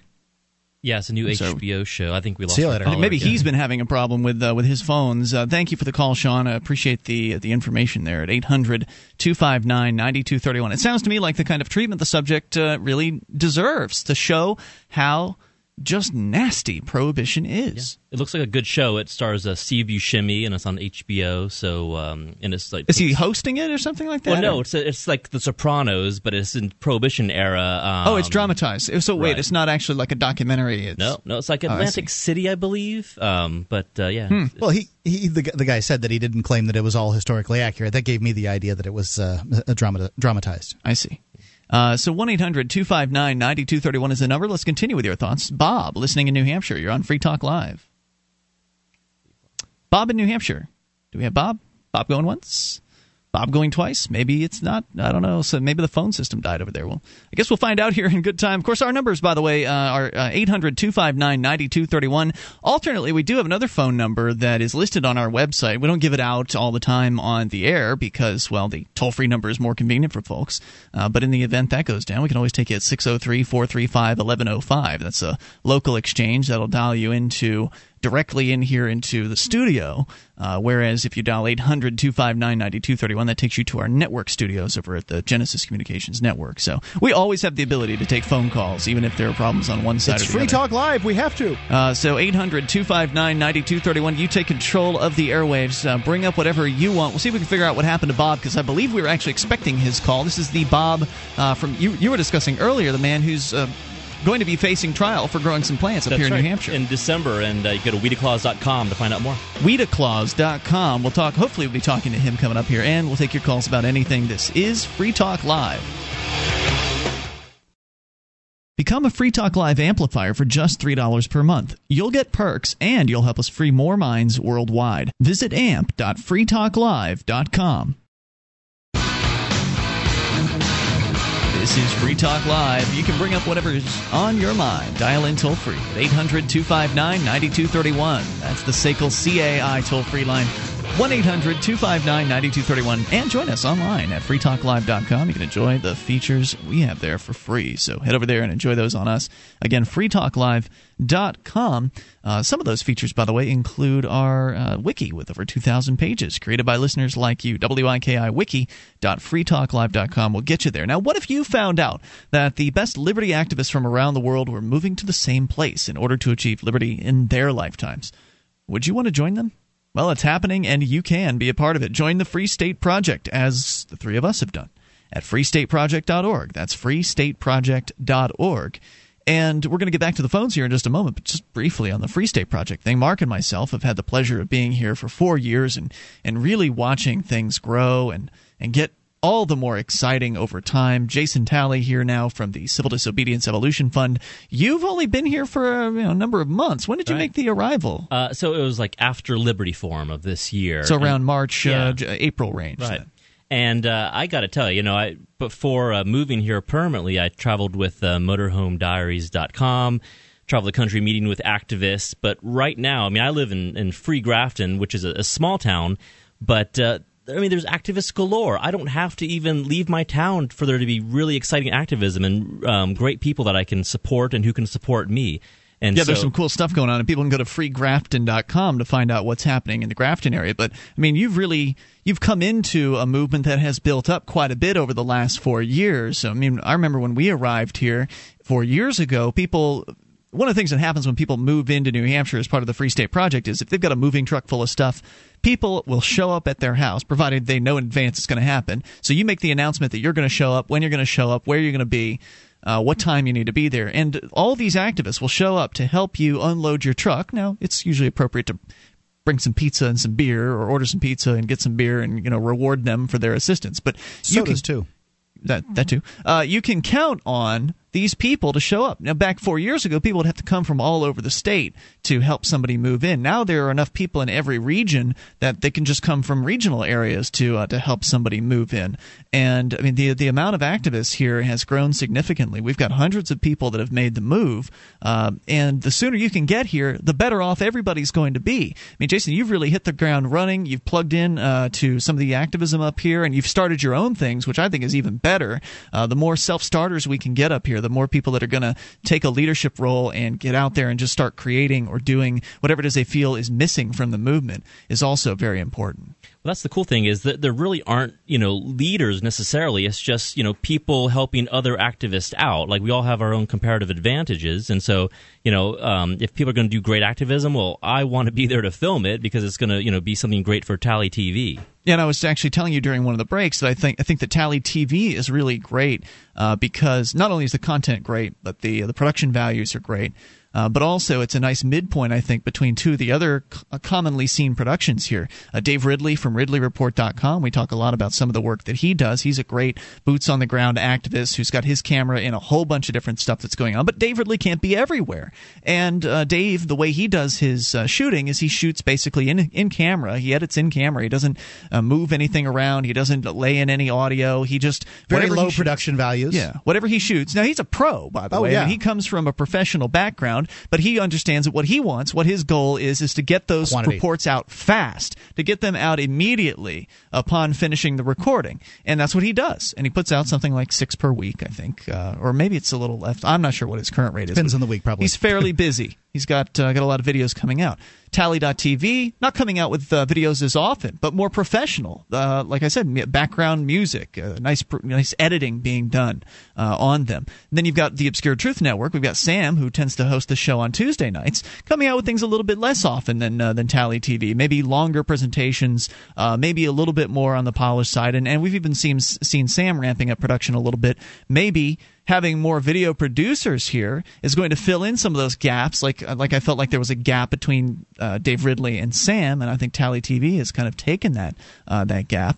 And then maybe we'll see an increase in production because there's some level of competition. Like, oh man, that Jason Talley, he's outdoing me on those videos. I need to step it up. I need to start working to get my uh, my stuff out sooner. I don't look at anything as competition, but I, I do have a lot it's to learn. It's a friendly competition. I, it can, it can, can you be. Wait a minute? Now, why not look at it as competitive? Because like, Like when free grafton dot com came out, I was fully in support of it. I talk about it on the air, but it's competition, man. You guys in Grafton are competing uh, with uh, with the folks in Keene to have an exciting activism movement that is worth talking about, that is worth reporting on, that is worth eyeballs coming to. And those eyeballs are going to make a decision at some point of, well, I want to move to Grafton because I like Grafton Gulch and I like the uh, the civil disobedience that's happening there, or I want to move to Keene because I like the you know the city and, and some of the things that are going on there, uh, or you know, Manchester. I know they're talking about doing something, but I think having different sites out there is valuable because it it raises the bar for everybody. That's sure. Not a bad thing, right? Well, no, I don't think it's a bad thing. I, I mean.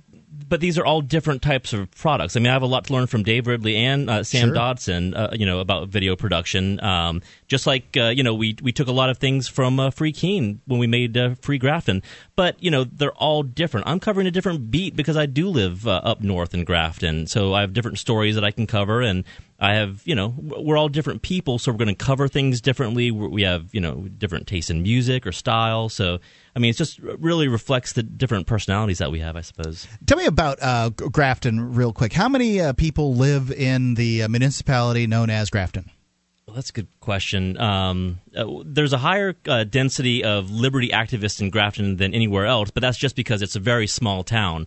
Um, there's probably like uh, thirty uh, people that would consider themselves free staters. Sounds about on par with, with the population here in Keene, so definitely higher yeah. uh, percentage. I'll tell you what, let's talk to a Graftonite. I think he's on the phone with us right now. Uh, Bob is with us. Is this Weedaclaws Bob in New Hampshire? That's who it is, Ian. Hey, uh, welcome to Free Talk Live, Weedaclaws dot com, W E E D A C L A U S dot com. Yep, exactly. That's it. Now, uh, what Thank are you calling about tonight, Bob? How can we help you? Well, I uh, wanted to follow up on... Um, I think Sean was pointing a few things out tonight about marijuana prohibition and so forth. And uh, in, uh, unfortunately, I've become a little bit of an expert on the New Hampshire law uh, because I've had to do some research. And uh, this probably won't surprise you guys, but they don't follow their own rules. Huh, how about that? Uh, how about that? Um, what I'm uh, speaking to specifically is that this uh, scheduling of marijuana, currently it's a Schedule one drug, which is the scariest kind. That's uh, the same uh, level as heroin, as I understand it.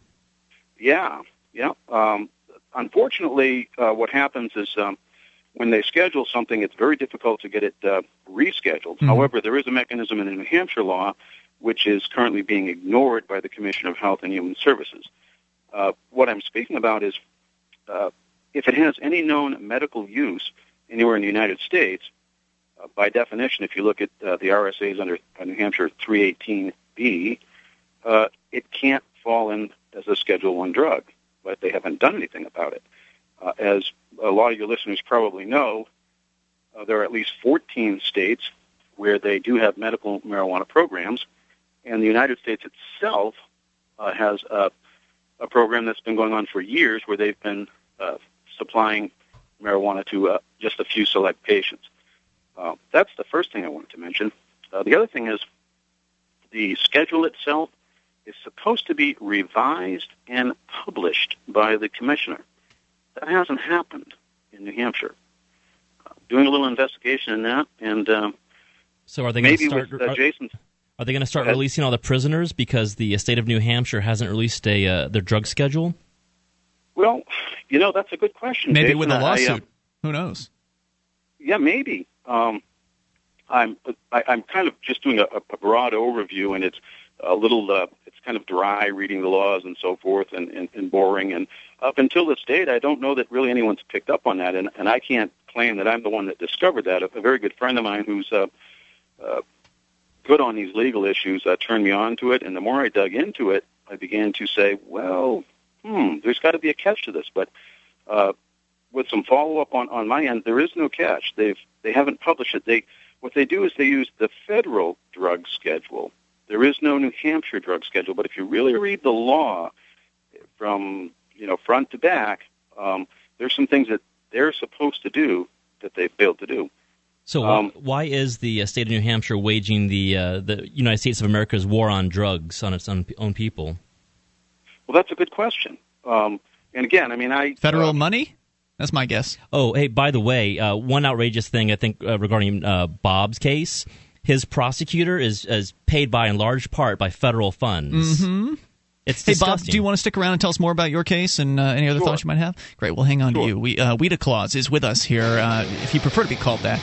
Uh, more coming up here with him in moments. Your calls as well are welcome at eight hundred two five nine nine two three one. That is S A C L C A I toll-free line. Hour number three is on the way next. And you can take control of the airwaves, as we like to say here on Free Talk Live at eight hundred two five nine nine two three one. More Weta Claus on the way.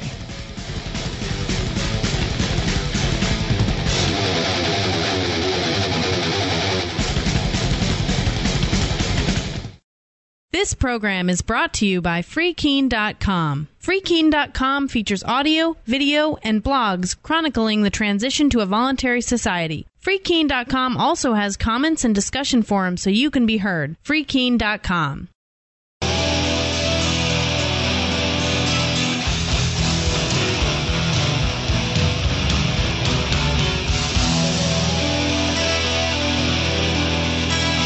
This is Free Talk Live. You can bring up whatever you want. Just dial in toll-free. Take control of the airwaves at eight hundred two five nine nine two three one.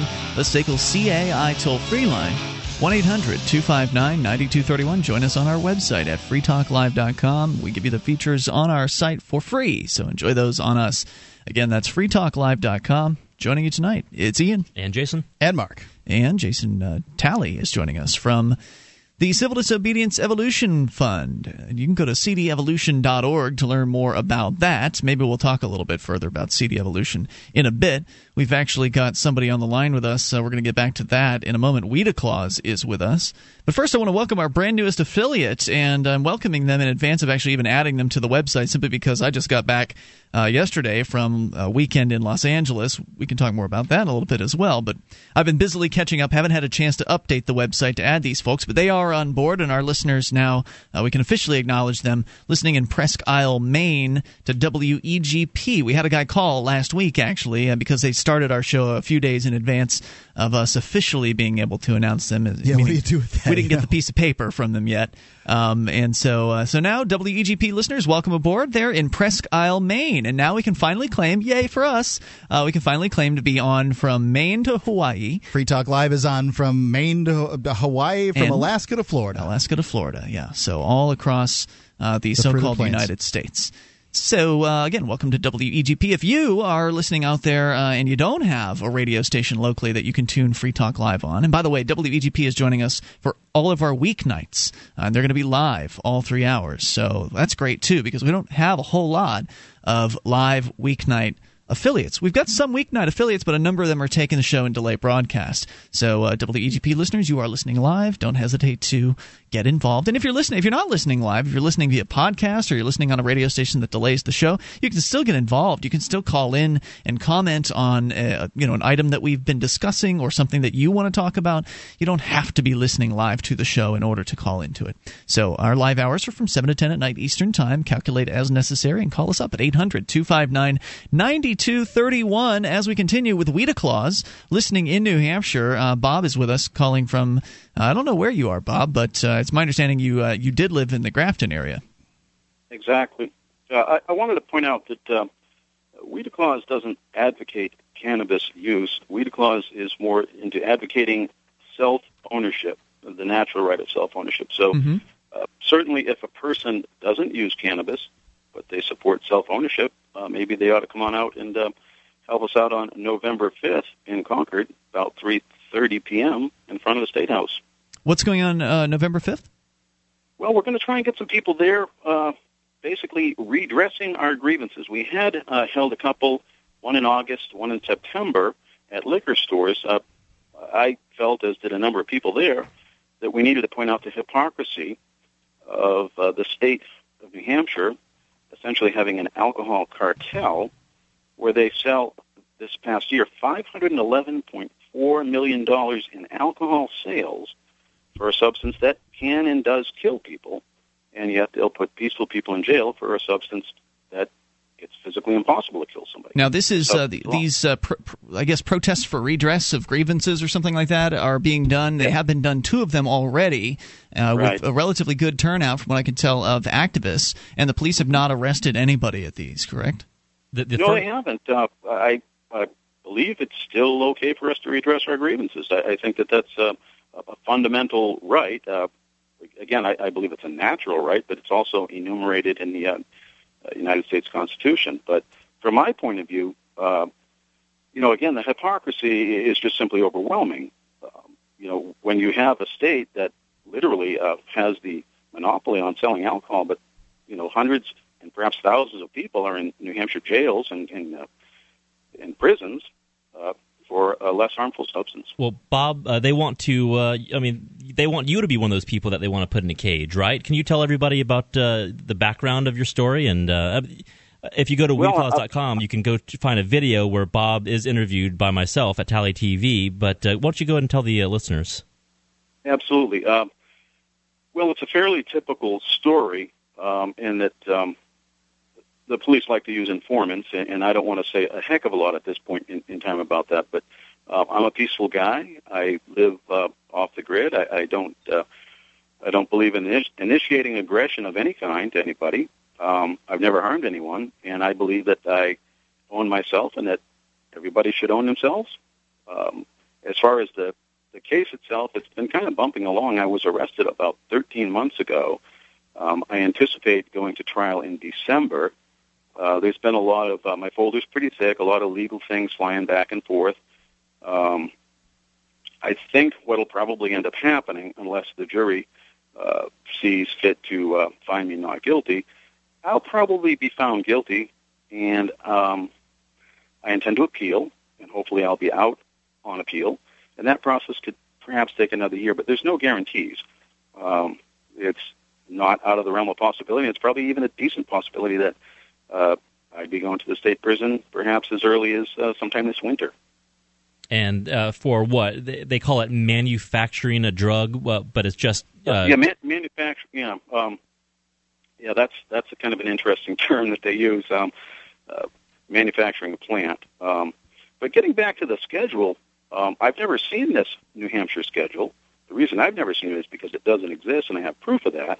That's been denied. I, I put a motion through in, in court, and that's been denied.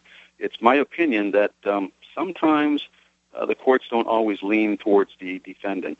And that, that's what's happening. Yeah. Lean. Uh, the courts aren't supposed to lean. They're supposed to be completely unbiased. Exactly. Um, but I, I intend, uh, I think what I'm supposed to do, according to their script, is I'm supposed to, you know, bow my head and not come out publicly. But I figure, hey, I've already been arrested. And I intend to do full disclosure in the public realm. Good on you. Uh, so uh, there'll be other things coming out.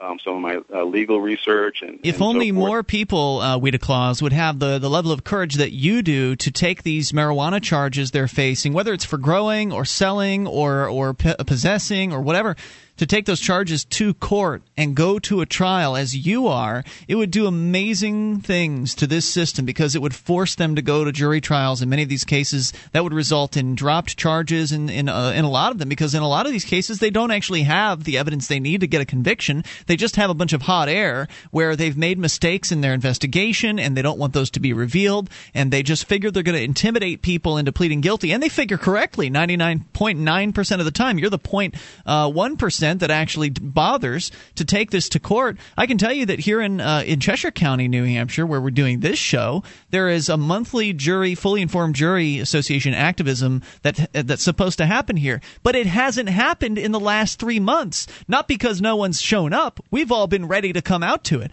but they just haven't picked a jury for anything right. in a quarter of a year. And, and I think your numbers are right when you talk about ninety-nine point nine percent of people charged with a crime take a uh, plea bargain. And remember, plea bargains help no one. If you're talking about somebody who's guilty, then the victim uh, the, the, the victim is being cheated by a plea bargain. If you're talking about somebody who's not guilty, then the, uh, the, the, the, the, the offender, or whatever the term is, the defendant, is being cheated by not being guilty. The only one who benefits from these plea bargains are the the law enforcement apparatus, uh, the cops and the prosecutors and that kind of thing, because they can move more people through the system. If the wheel point, keeps turning, if zero point one percent of the population that has that is charged with crimes would uh, more of them would take their their uh, uh, cases to trial, it would jam the system up to irreparably.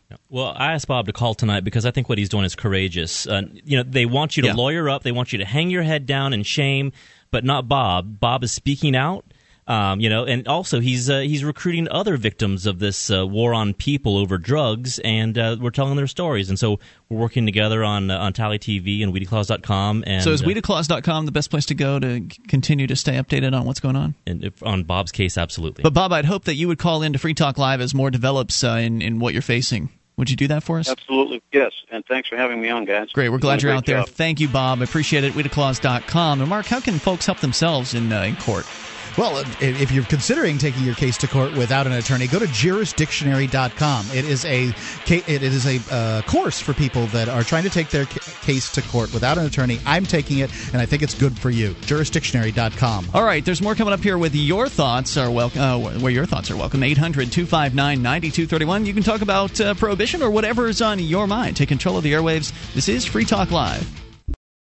D V D, books, music, instruments, periodicals, computers, software, electronics, photo, cell phone, office product, home and garden, bed and bath, furniture, kitchen, pet supply, automotive, hardware, apparel, shoes, jewelry, grocery, healthcare, sports and outdoors, toys, games, used, and more. It's a department store at your fingertips. amazon dot free talk live dot com. Get all your shopping done, a great deal, delivery to your door, and a percentage of your purchase will go to Free Talk Live when you enter Amazon through amazon dot free talk live dot com.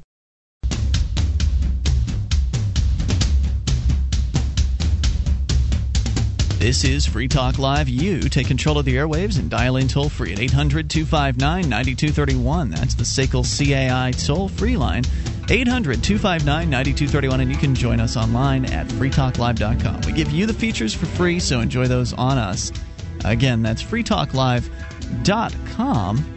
Some of the features include our webcam. You can watch, listen, and chat. Our chat room built into the same page as the cam. You can pop them both out into their own separate pages if you want to. Uh, you can go to cam dot free talk live dot com to enjoy that. And now there's a real reason to watch the cam. Mark is wearing an eye patch. Indeed, I am wearing an eye patch. I, I've got some kind of eye problem going on, and I'm, I'm.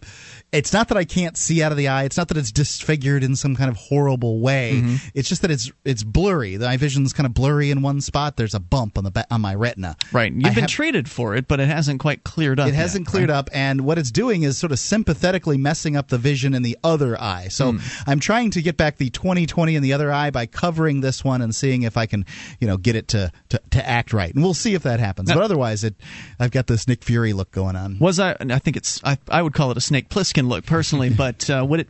Would it? Uh, was it?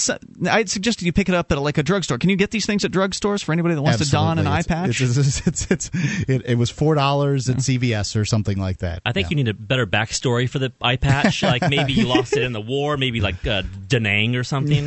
But I'd have to explain why I I, I why can pull it off. Forty years old too, and you were in Da Nang. Um, anyway, the cam where you can see me with yeah. an eye patch waving at the uh, cam dot free talk live dot com brought to you by Memory Dealers. Uh, Memory Dealers is your is the world's large has the world's largest selection of discounted optical transceivers. They're one hundred percent compatible with all major networking equipment manufacturers. At up to ninety-nine percent off of list price. They're in stock, ready to ship via overnight delivery. It's memory dealers dot com. To the phones and the fun, Mickey, listening to W B H P in Huntsville. You're on Free Talk Live. Hello, Mickey. Hi. Yeah, I'd like to. One thing was before you went on break, right there, you brought the word prohibition. That's I can't believe there's people up there in the federal government stupid enough to, that they don't understand prohibition don't work.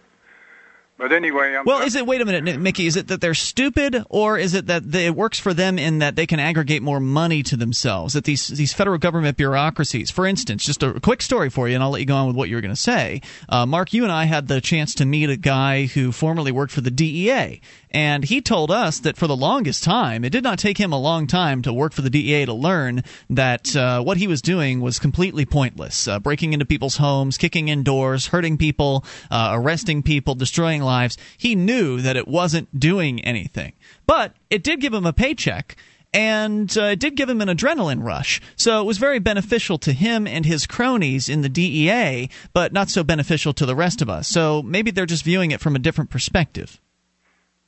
Well, when they're kicking in doors and stuff like that, they're breaking the laws anyway, committing umpteen felonies. But anyway, well, I'm remember talking- it's not a broken law when they do it because they're the gang that's in charge, right?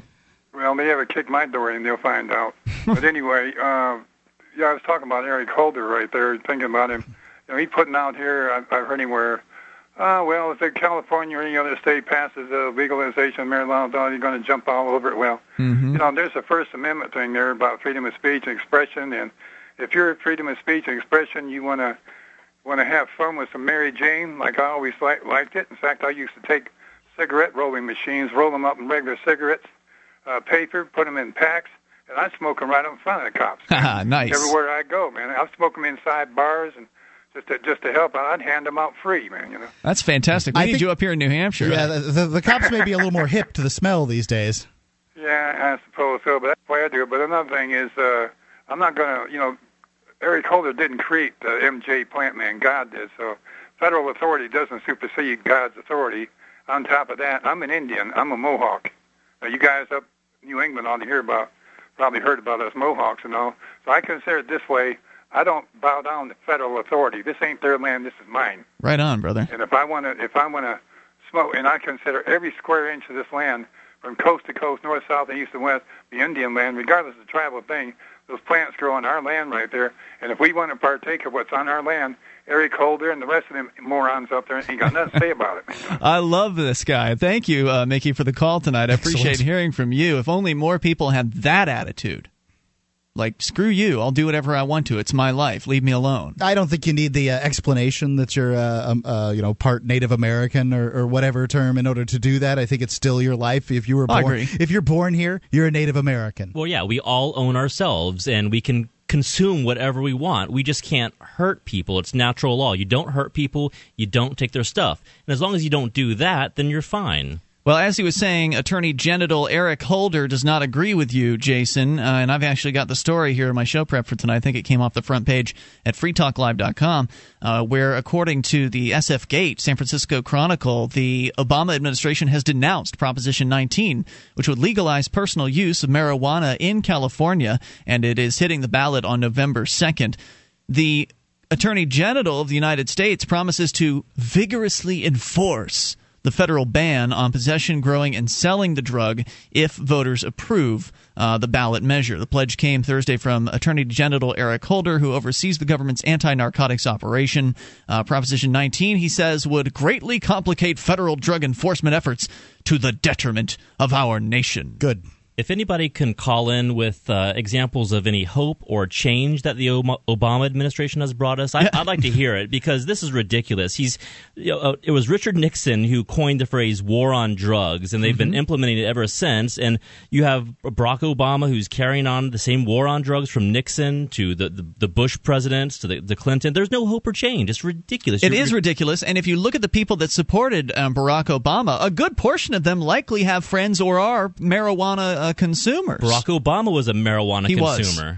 Yeah, that's right. But now he's changed his mind. It was a wrong for consumer. Oh, same thing with uh, Arnold Schwarzenegger. Yep. You know, when, when he signed this recent uh, uh, bill in California for just a smidge of decriminalization, um, he he spoke out and he said this should, marijuana consumption should not be uh, legal at all. And there's photos of him. You As know. though any of those men would be better off if they had spent five years in a prison cell right. when the, if they had gotten caught for these drugs. Barack Obama would never be the president of the United States gang if he had ever been busted for using cannabis.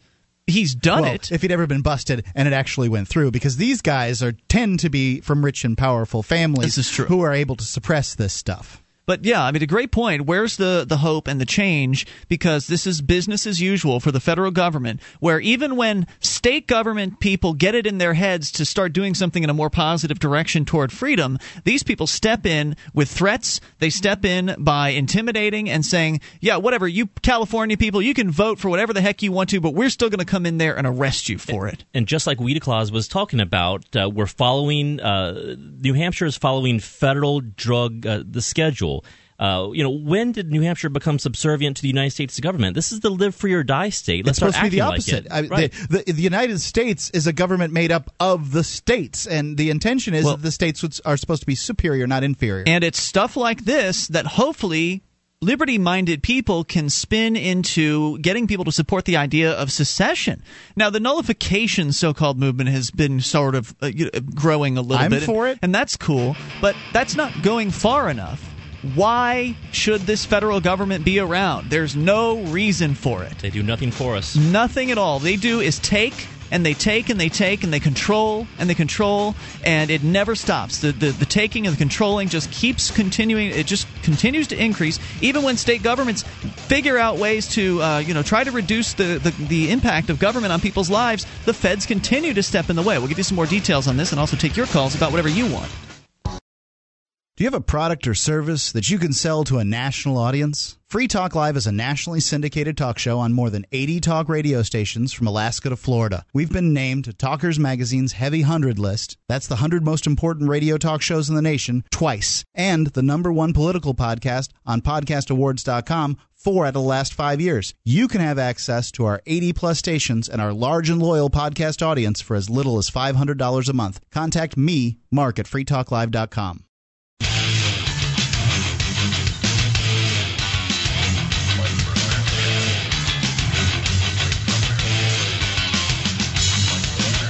This is Free Talk Live. Bring up whatever's on your mind by dialing in toll-free, eight hundred, two five nine, nine two three one. That's the S A C L C A I toll-free line. Joining you in the studio tonight, it's Ian. And Jason. And Mark. And Jason's joining us. He is the executive director of the Civil Disobedience Evolution Fund at c d evolution dot org. Uh, and you can join us on our website at free talk live dot com and enjoy the features there. We've got a bulletin board system wherein you can get interactive with other Free Talk Live listeners over at b b s dot free talk live dot com. It's all totally free for you. That's b b s dot free talk live dot com.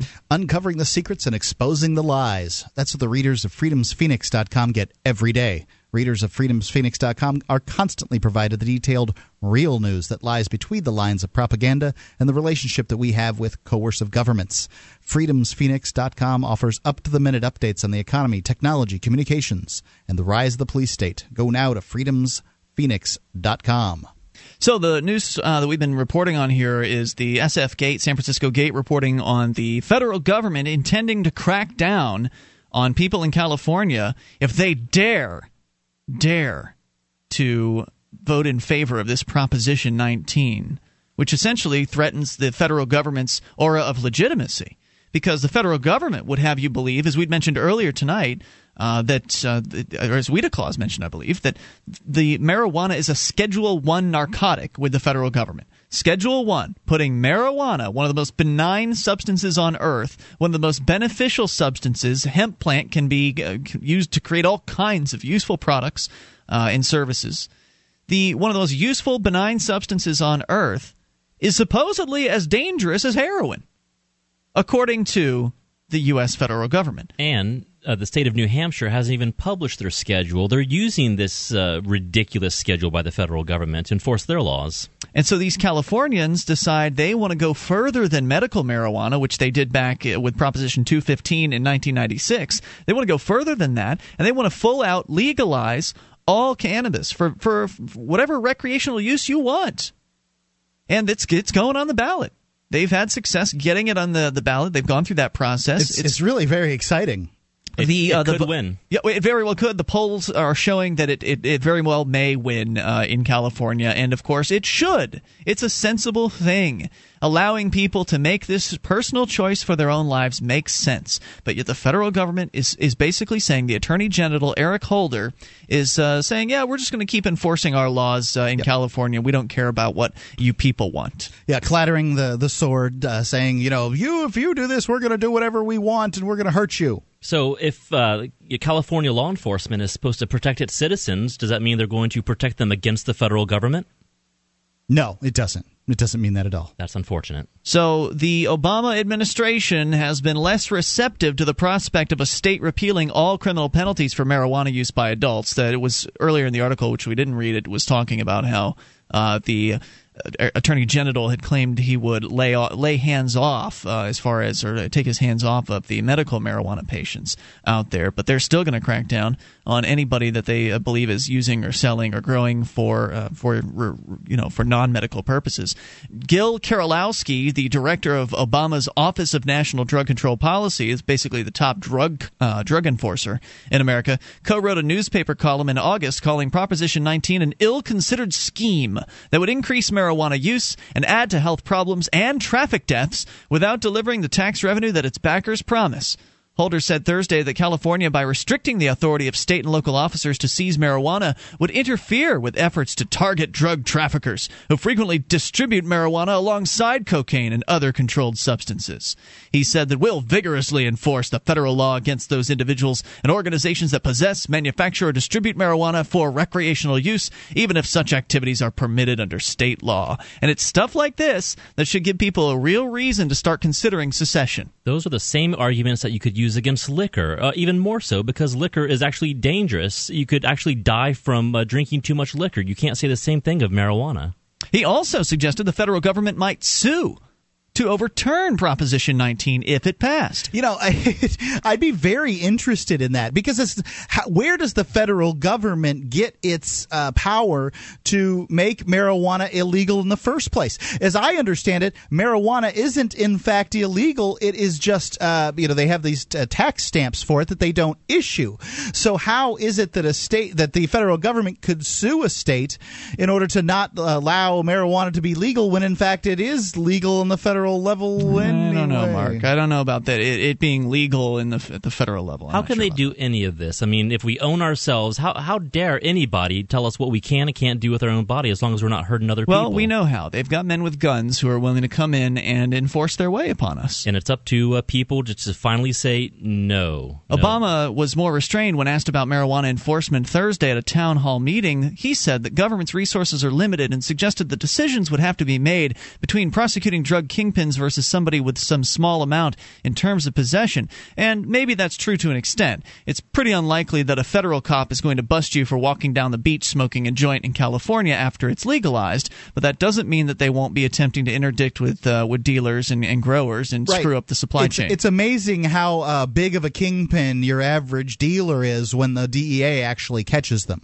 Oh, yeah. You yeah. know, suddenly, the, the you, you know, this nobody dealer is, is suddenly a kingpin. Well, the lady we were talking about earlier, uh, Nurse Patricia, had something like, uh, I think, allegedly forty plants, and they tried to make her look out to be like she was a kingpin. But they it needed to send fo- a message. It, yeah, exactly. That's what the judge said, that he needed to send a message, but it wasn't even forty plants because uh, they were trying to uh, what's called cloning the plants, which mm-hmm. is just taking one part uh, from a plant into another. So, uh, you know, and she's like, what, what do they do? Do they, like, count the soil? I mean, it's ridiculous. But the reason they do this is because the prosecutor and the and the cops, they all get promoted. You know, they get to put this on their performance reviews. That look look how big this bust is. It makes bigger headlines, um, and it's just the biggest scam possible. And like we were talking about earlier, it's your DARE programs going into the schools. It's your media that's picking up on this and and keeps reporting it. You you have all these editorials from major newspapers in California that are um, editorializing against this proposition. And you know so.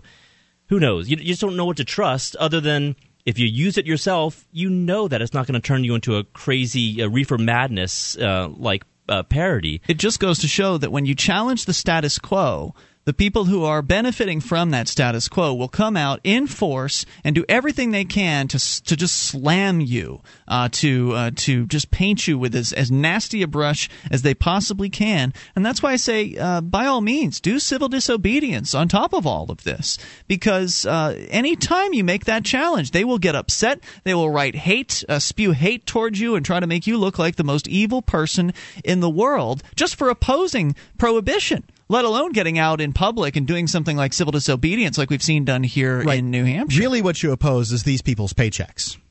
I mean, yeah. that's what it boils down to. And their authority. Nine out of ten police officers have been hired since the, you know, the late seventies or the early seventies when Nixon declared his war on drugs. So one might make the argument that nine out of ten police officers are there to enforce drug prohibition. I think that's an exaggeration. But a lot of them were hired because of federal money that's come in to expand police departments in the drug enforcement area. So there's there's no doubt about that. But a lot of former cops get it. Uh, we've got a lot of guys that have joined law enforcement against prohibition.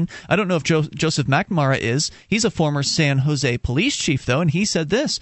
If the federal government wants to keep fighting the nation's failed war on marijuana while we're in the midst of a sagging economic recovery and two wars, it just proves that the establishment politicians' priorities are wrongly focused on maintaining the status quo. So some politicians or former uh, political people like this sheriff or this former uh, police chief, rather, they get it.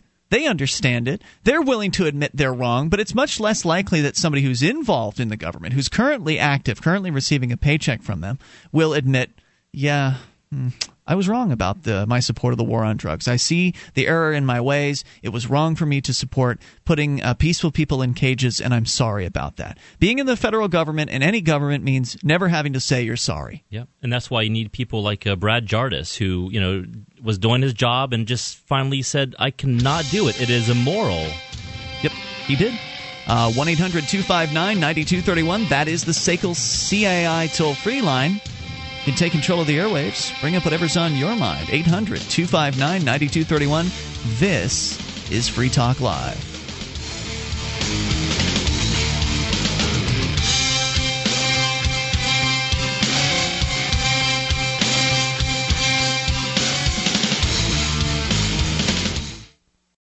On Free Talk Live, we talk about investing in gold and silver as a hedge against inflation, investment, and barter currency. We've teamed up with Midas Resources to offer you some great rates on some hand-picked gold and silver pieces. U S Eagles, British Sovereigns, twenty francs, Lakota Nation Silver Rounds, Montana Silver Reserves, and Walking Liberty Halves. Call eight seven seven, eight five seven, nine nine three eight or go to gold dot free talk live dot com. The shipping is the same for one as it is for twenty, so try to get as many as you can all at once. gold dot free talk live dot com. This is Free Talk Live. Only moments remain, but there are enough. Uh, there is enough time, rather, here for your phone call at eight hundred two five nine nine two three one. S A C L C A I toll-free line, one eight hundred two five nine nine two three one. Should also welcome our listeners uh, to W B H P in Huntsville. We've had uh, B H P on for a little while, and they're on more often now than they were in the past, taking uh, extra hours of the show on weeknights, I think taking our third hour of the program live, and also running our show on their stream. Uh, stream only for three hours at night. So as soon as our live hours are done at nine p.m. Central, you can pick up the full three hours of the show after that, stream only, uh, through their website, uh, W B H P there in Huntsville. Uh, so, but welcome to our new on-air listeners who are getting us now five nights a week uh, from, I believe, eight to nine o'clock Central Time. So we've got more time in Huntsville, thanks to their program director, Stuart Langston, who we had the ch- chance to meet this weekend Indeed. in Los Angeles. Thanks to our listeners for sending us there. The Free Talk Live amplifiers are the ones who are responsible for helping this show expand to new radio stations, to new ears around the world via uh, radio stations or on the internet. Free Talk Live listeners like you are contributing three dollars a month, at least three dollars a month, to become Free Talk Live amplifiers at amp dot free talk live dot com. And I have to be honest, I haven't had a chance to catch up on my amps. I was gone all weekend. Normally I do um, processing of amps, new amps uh, on uh, Saturdays, but I wasn't in town for it. So I will get to that as soon as I possibly can. So I apologize for anybody that's been waiting for anything there. Uh, so a lot of the amp processing is still done by hand, unfortunately. So you, you're relying on me to uh, to do do certain things. But when you become a Free Talk Live amplifier, you get access to the amp-only uh, call-in lines. You get access to the amp-only forum. Now, that's automatic. When you sign up, it's one of the things we fixed. I don't have to actually touch this. When you sign up, you will instantly have access to the Free Talk Live amp-only forum, which allows you to interact with other amplifiers and get a whole full list of our Free Talk Live amp perks, like the amp-only call-in numbers, like uh, other details that you'll, you'll need. I think the mic- a picture of Mark having a, a mohawk Uh, back in the eighties is still in there somewhere. Uh, so there's certain special things that the Free Talk Live amplifiers get access to. Uh, so go to amp dot free. Jason's laughing. He thinks that's funny. Uh, so now you, you you know, if you had the mohawk and the eye patch, imagine how cool that would be. I imagine I'd just be that much larger of a dork. So go to amp dot free talk live dot com. You can get signed up there. You can uh, join up with any major credit card, PayPal, or some alternative options. Uh, you also get the amp-only emails and more, so we kind of keep the amplifiers in the loop. It's some of the things that are going on behind the scenes to get access to, uh, test out new features and things like that when they're available, amp dot free talk live dot com. So, yeah, we went to this uh, radio convention over the weekend, and this is one of the things that the amplifier money goes to. It doesn't just go to doing advertising to radio stations or internet advertising to bring new internet listeners on board, but a couple times a year, one to two times a year, we'll uh, usually we travel to New York City to go to these conventions, but this one was happening in L A, so we flew all the way across the country, got up at four something in the morning. Should have gotten got up, up earlier. God, I think I got up at three thirty. Yeah, we should have gotten up a half an hour earlier because we actually ended up missing the flight uh, at Manchester Airport. I blame you. You blame me. I was the one that told you we should go a half hour earlier than you originally wanted to go, but it wasn't but early wanna, enough. We want to hear the juicy details. How was Libertopia? What'd you guys do? Yeah, well, actually, Libertopia, we did have a chance to stop by there for four hours. That was kind of an afterthought, though. We didn't really plan the trip around that because it was my understanding Libertopia was originally going to be in San Francisco. They changed it at some point uh, to Hollywood. And I found out, I think, about that after I'd already purchased the tickets.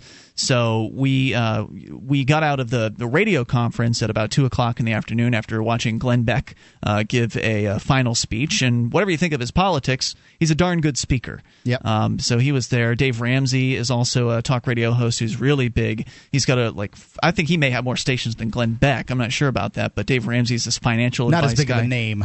Yeah, he's this financial advice guy, and he uh, was speaking there. So he had uh, Arthur uh, Laffer, the from the Laffer Curve. He had an economist there, and he was he was uh, engaging. It was pretty good. Yeah, yeah a little too good. Political for my taste, but engaging nonetheless. Yeah, it was better though than a lot of the poli- uh, the politicians they've had at these things yes. in the past.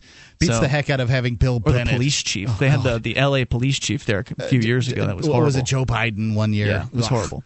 So, but the reason we don't go there to see the speeches no. as much as we go there to be seen. The purpose of Free Talk Live going to these things is so that we can uh, press the flesh and schmooze it up with the uh, the industry bigwigs, so they can see us and know that we're players, if you will, in this uh, talk radio game. I can't tell you how many times I heard over the weekend that these guys, or you know, referring to us, uh, you know, these guys or you guys are doing it right. They're saying that we're going about the right way to self-syndicate.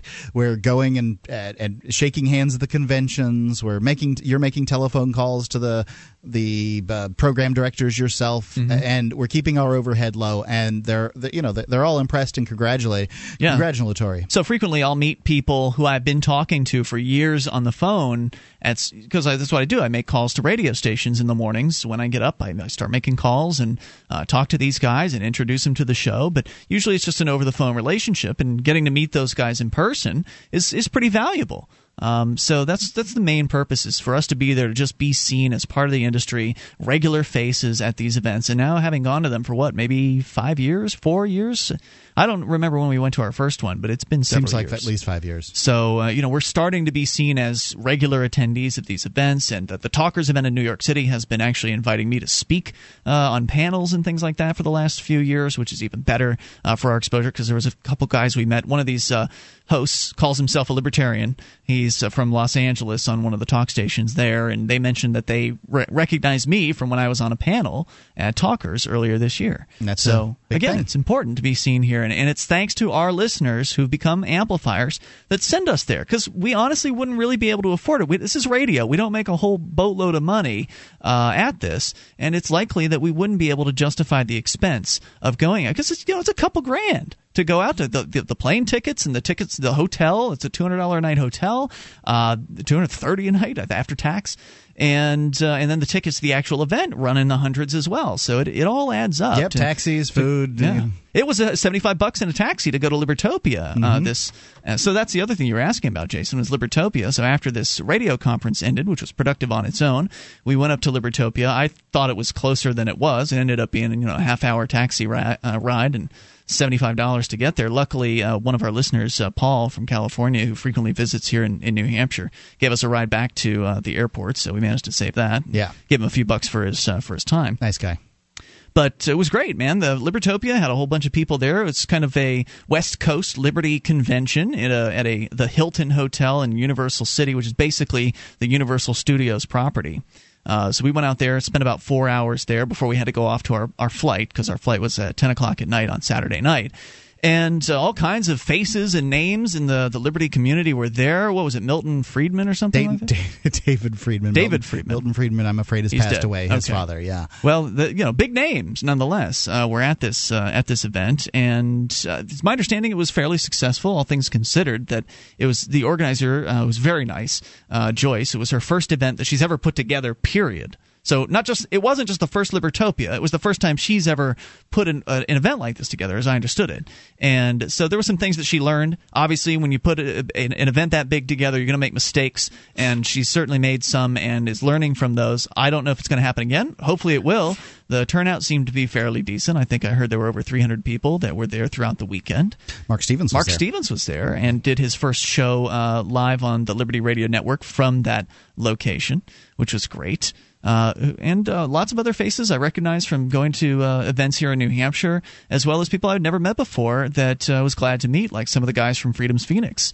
Uh, they, those guys were there, and, and they, they were in good attendance. A good crew from San Diego, some of Wes Bertrand's uh, friends from Complete Liberty dot com, they were there as well. So it was great. I mean, for four hours, it was a, it was a real good time. Yeah, I spent uh, so, uh, like a... Uh, several months over in California when I wrapped up Motorhome Diaries, and there's a lot of liberty-loving people over there. I mean, it's a great community, so it's great they have their own event. You said Joyce, um, this is her first event. She's like a, uh, a movie editor, a professional movie editor, oh, wow. so she's never done this before. And mm-hmm. so uh, was there like a blurring between like liberty and like science fiction, I heard? There were other events in the same hotel. I heard she was involved in those, but I'm not sure what the details are in that. There was like a Hollywood event and a sci-fi uh, a Trekkie convention of some Right. sort. But I mean, you know, the, the people that were there were attracted by Peter Thiel and um, Stefan Molyneux, uh, uh, Richard uh, Bodie, uh, Richard Stern, several big, big names in the, the Liberty movement. So, uh, Mark, uh, we've got archives up at free talk live dot com, and listeners can go and grab them courtesy of HostGator. Tell me about HostGator. HostGator is a worldwide leader for web hosting. They make it easy for you to get your own .com domain name. You create your very own website with their free site builder tools and templates. If you use our portal, that's host gator dot free talk live dot com, you'll get your first month completely free. It's host gator dot free talk live dot com. Let's go quickly, and sorry for the short uh, shrift here, Joshua, in Florida. You're on Free Talk Live with final thoughts for uh, for the show. Hey there. How are we doing this evening, John? Good, man, but we're short on time. You got about thirty seconds. Okay, I just wanted to quickly plug, and I hate to use your uh, giant audience to do this, but I thought it would be a good opportunity. We are doing a little impromptu uh, demonstration tomorrow here in Orlando, Florida, at the Orlando Police Department, uh, because Officer Travis Lamont, who uh, was the gentleman who broke the neck of the eighty-four-year-old. Oh, boy. Uh, Where can people veteran. learn more? Yeah, he was. He Where can was people learn more? You better get it out now. Uh, check out Orlando Cop Watch dot com, w w w dot Orlando Cop Watch dot com. Call us tomorrow. Let us know how it goes. Thanks. We'll see you tomorrow night at free talk live dot com. How long can you hold your breath? Not long. After air, water is the most critical factor for life. There are dozens of toxic substances in tap water, even pharmaceutical drugs that city processing can't remove. Sadly, most bottled water isn't much better. The chemicals in the bottles themselves are a serious health concern and a huge environmental problem. Filtering your own drinking water is the logical answer. You'll have a much better quality of water and save a bunch of money too. Aquasana filters are thorough and more affordable per gallon than even pitcher-type filters. Aquasana is consistently voted the best choice by Consumers Digest. The filters are easy to use and install. Call eight six six, no bottle to order or link online through free talk live dot com. If you'd like a twenty percent discount, and who wouldn't, when ordering online, use the discount code F T L. Again, that's F T L. Or call toll-free eight six six, no bottle and tell them we sent you to get a great discount on all Aquasana products. Drink smart. one eight six six, no bottle. The following edition of the Edgington Post interview series is brought to you by the Free Talk Live A M P program. Become a Free Talk Live amplifier today for as little as three bucks a month. Get perks and help us get on more radio stations and more internet connections at amp dot free talk live dot com. That's amp dot free talk live dot com. And here's Mark. All right, it's another edition of the Edgington Post, and I have on the show with me an old friend of the show, George Phillies. George, are you there? I am here. How are you? Very good, sir. Now, you've run for president for the Libertarian, uh, uh, you know, the Libertarian Party's nomination for president on a couple of occasions. I've had the honor to even be able to vote for you for president on the ballot. That's absolutely right. And I've run for national chair several times and never made that either. But um, today you're here. Uh, for, d- d- you're, you're running a PAC, and we're I'm talking about a particular issue that I think is very important. It's uh, the PAC's called uh, Liberty for America. Is that right? That's absolutely correct. We're the only independent libertarian PAC, as far as I know, anywhere in the United States, and we can support federal candidates.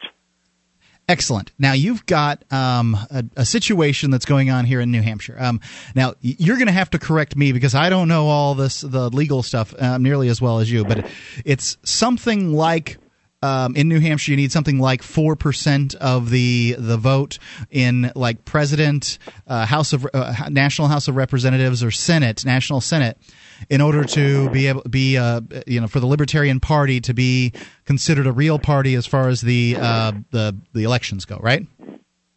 The two four percent candidates this year are Senate Ken Blevins and Governor John Babiarz. That's absolutely right. Okay, so it's governor. Um, so the um, and uh, you know there's.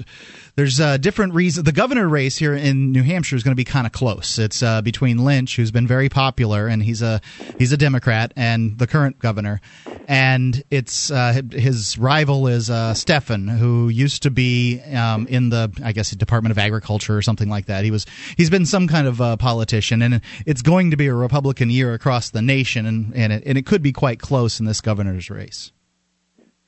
That's absolutely true. The Senate race, though, does not look like it's going to be close at all. The Republican has something like a fifteen-point lead. And that's, that's Kelly Ayotte, right? Current bullet. That's I'm... right.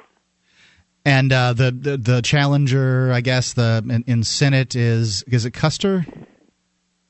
No, it's Hodes. Uh, no, Custer is in the second congressional district and is running as a Democrat insurgent. I, uh, the person. Go ahead. The per. No, go ahead. No, no, I was just, I was just the chuckling. The Libertarian Senate candidate is Ken Blevins. That's right. So Ken has a pretty.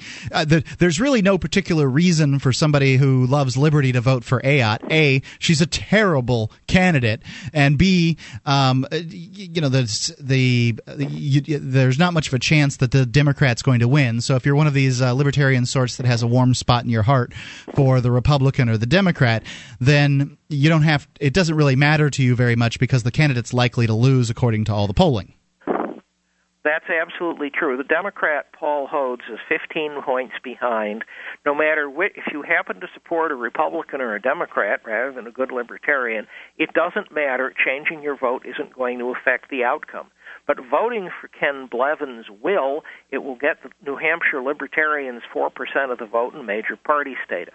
And that's why Liberty for America is investing very heavily within the limits of our funds in running um, Facebook and AdWords ads supporting Ken across New Hampshire. Now, um, now Ken did get did pretty well. I recall having voted for Ken Blevins uh, because you know the, the the choices are just awful um, generally. So you've got uh, the Libertarian candidate. It seems to me that uh, generally is a pretty good choice. He did reasonably well. Was it two years ago when he ran? Because there's two Senate seats, and they um, they, they alternate two years and four years. He between. ran two years ago, and he ran, I believe it was six years ago. Okay. And two years ago, he got three point one percent of the vote. Uh, six years ago, he got something like one percent of the vote. Um, this year, he's got a little bit more of a challenge because there's a fourth party candidate, a fourth candidate in there, another independent. And we're just trying to get Ken's name across to people so they vote for the good independent, our Libertarian Ken Blevins. So if, um, if for instance, he's able to add zero point nine percent to his uh, his previous total, then the Libertarians will be considered a real live political party in New Hampshire, and they'll be um, you know then they'll be able to put candidates under every uh, section without having them just called independents. Is that right? Uh, they. They will be able to nominate, I believe it's by convention, or they can nominate by petition, and they'll need many fewer signatures. Right now, getting on the ballot in New Hampshire is a major challenge for mm-hmm. everyone. Sure this is. will change all that. Uh, strictly speaking, if you want to look at your ballot in your New Hampshire voter, you will see the word Libertarian, even now, okay. even though it's a minor party. But you won't see it very much or in very many places. There's Ken. There's John Babiarz. There are two candidates for U S Congress, uh, uh, Howard Wilson and uh, Phil Hodson, and um, they're all fine Libertarians, and there are a few candidates for state rep. With major party status, I believe that number will go up a great deal. That makes perfectly good sense. Now, um, it said, I, I believe I read an email of yours that said that uh, if this happens, then the the Libertarian candidates could actually have a presidential primary in New Hampshire. So when all the hoopla is going on about the uh, Republicats and the and the Democrats running uh, their uh, primary, then the Libertarians would be involved in that too, right? That's absolutely correct. One of the things that happens in New Hampshire, if you're a major party, you get into the presidential primary. New Hampshire Libertarians have done that before. And one does things like going off to um, some of your sta- towns that vote very early and shake a lot of hands and make friends. And guess what? Uh, you can do very well in the sh- short-term balloting. But yes, there will be a Libertarian presidential primary if Ken can get his four percent. Just think, voters get to get contrast between a Democrat, a Republican, and a couple of grown-ups. So what happens if um, – now, it, it, can they lose this once you guys uh, manage to get the four percent for Ken uh, Blevins? Is, at what point uh, can you cease to be a major party? Does that is there some kind of threshold for that, or you just you, – you do um, it and then you are one? You keep having to do the same thing, or you get um, enough registered voters. But y- there is a threshold, and the test is applied every two years, so it's not that the um, Libertarian Party can walk away from this after two years and not do anything. You've got to work to keep it. And in fact, we've lost. Uh, New Hampshire Libertarians have lost it at least once. But you can do it, and we're doing what we can from out of state to help sure. New Hampshire Libertarians get Ken Blevins' four percent.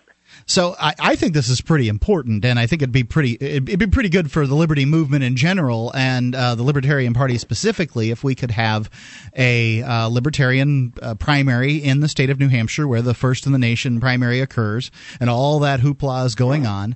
Um, what can one do in order to help? The short form answer is that you can send money to Liberty for America so that we can make do additional campaign spending for Ken, uh, Ken Blevins. The PAC name is Liberty for America, The web page is liberty for america dot com. Is it F O R? Go down.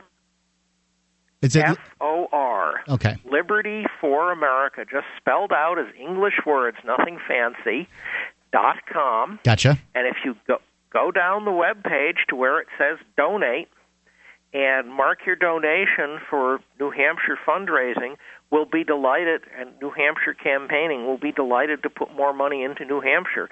If we get enough money, we can even run radio ads. So time's getting a little short for that.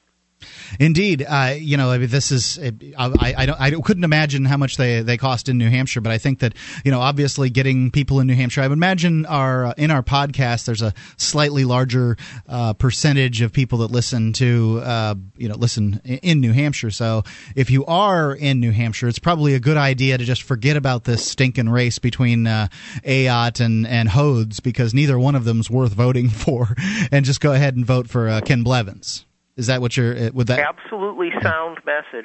They're not worth voting for, and the polling difference between them is so large that the outcome is certain. The one way you can make a difference is to vote for Ken Blevins. And the other way to make a, a difference if you're not inside New Hampshire is to go to liberty for america dot com and invest in Ken Blevins. And this is something that Liberty for America hopes to be doing on, in the future on a much larger scale. Uh, we, in fact, right after the election is over, we're going to do polling, I expect. We're going to ask all of the people who support libertarian lists, which is sort of a campaign donor and other news list, mm-hmm. what they would like to see their money spent on, and then we'll start collecting for things that people want done. You Excellent. See, we're an independent libertarian organization, and we're trying to do real politics. So liberty for america dot com and click on donate. You can do that if you live in New Hampshire, too, by the way. Sure. And go for it and help us elect Ken Blevins. Thank you, George Phillies. I, I'm sorry. Go ahead. It's four percent. Yeah, that's what we need. We need to we need to get him as four percent. I don't know what the chances are of getting him elected. It's the same. It seems like the same long shot as uh, most libertarian candidates. But here, just getting up to four percent, which is only zero point nine percent higher, less than one percent higher than he got previously. This is a very doable goal. It is a very doable goal if libertarians will stand together, support their candidates, and show up on Election Day. Thank you, George Phillies. Thank you very much, and have a great evening, Mark. And same to you.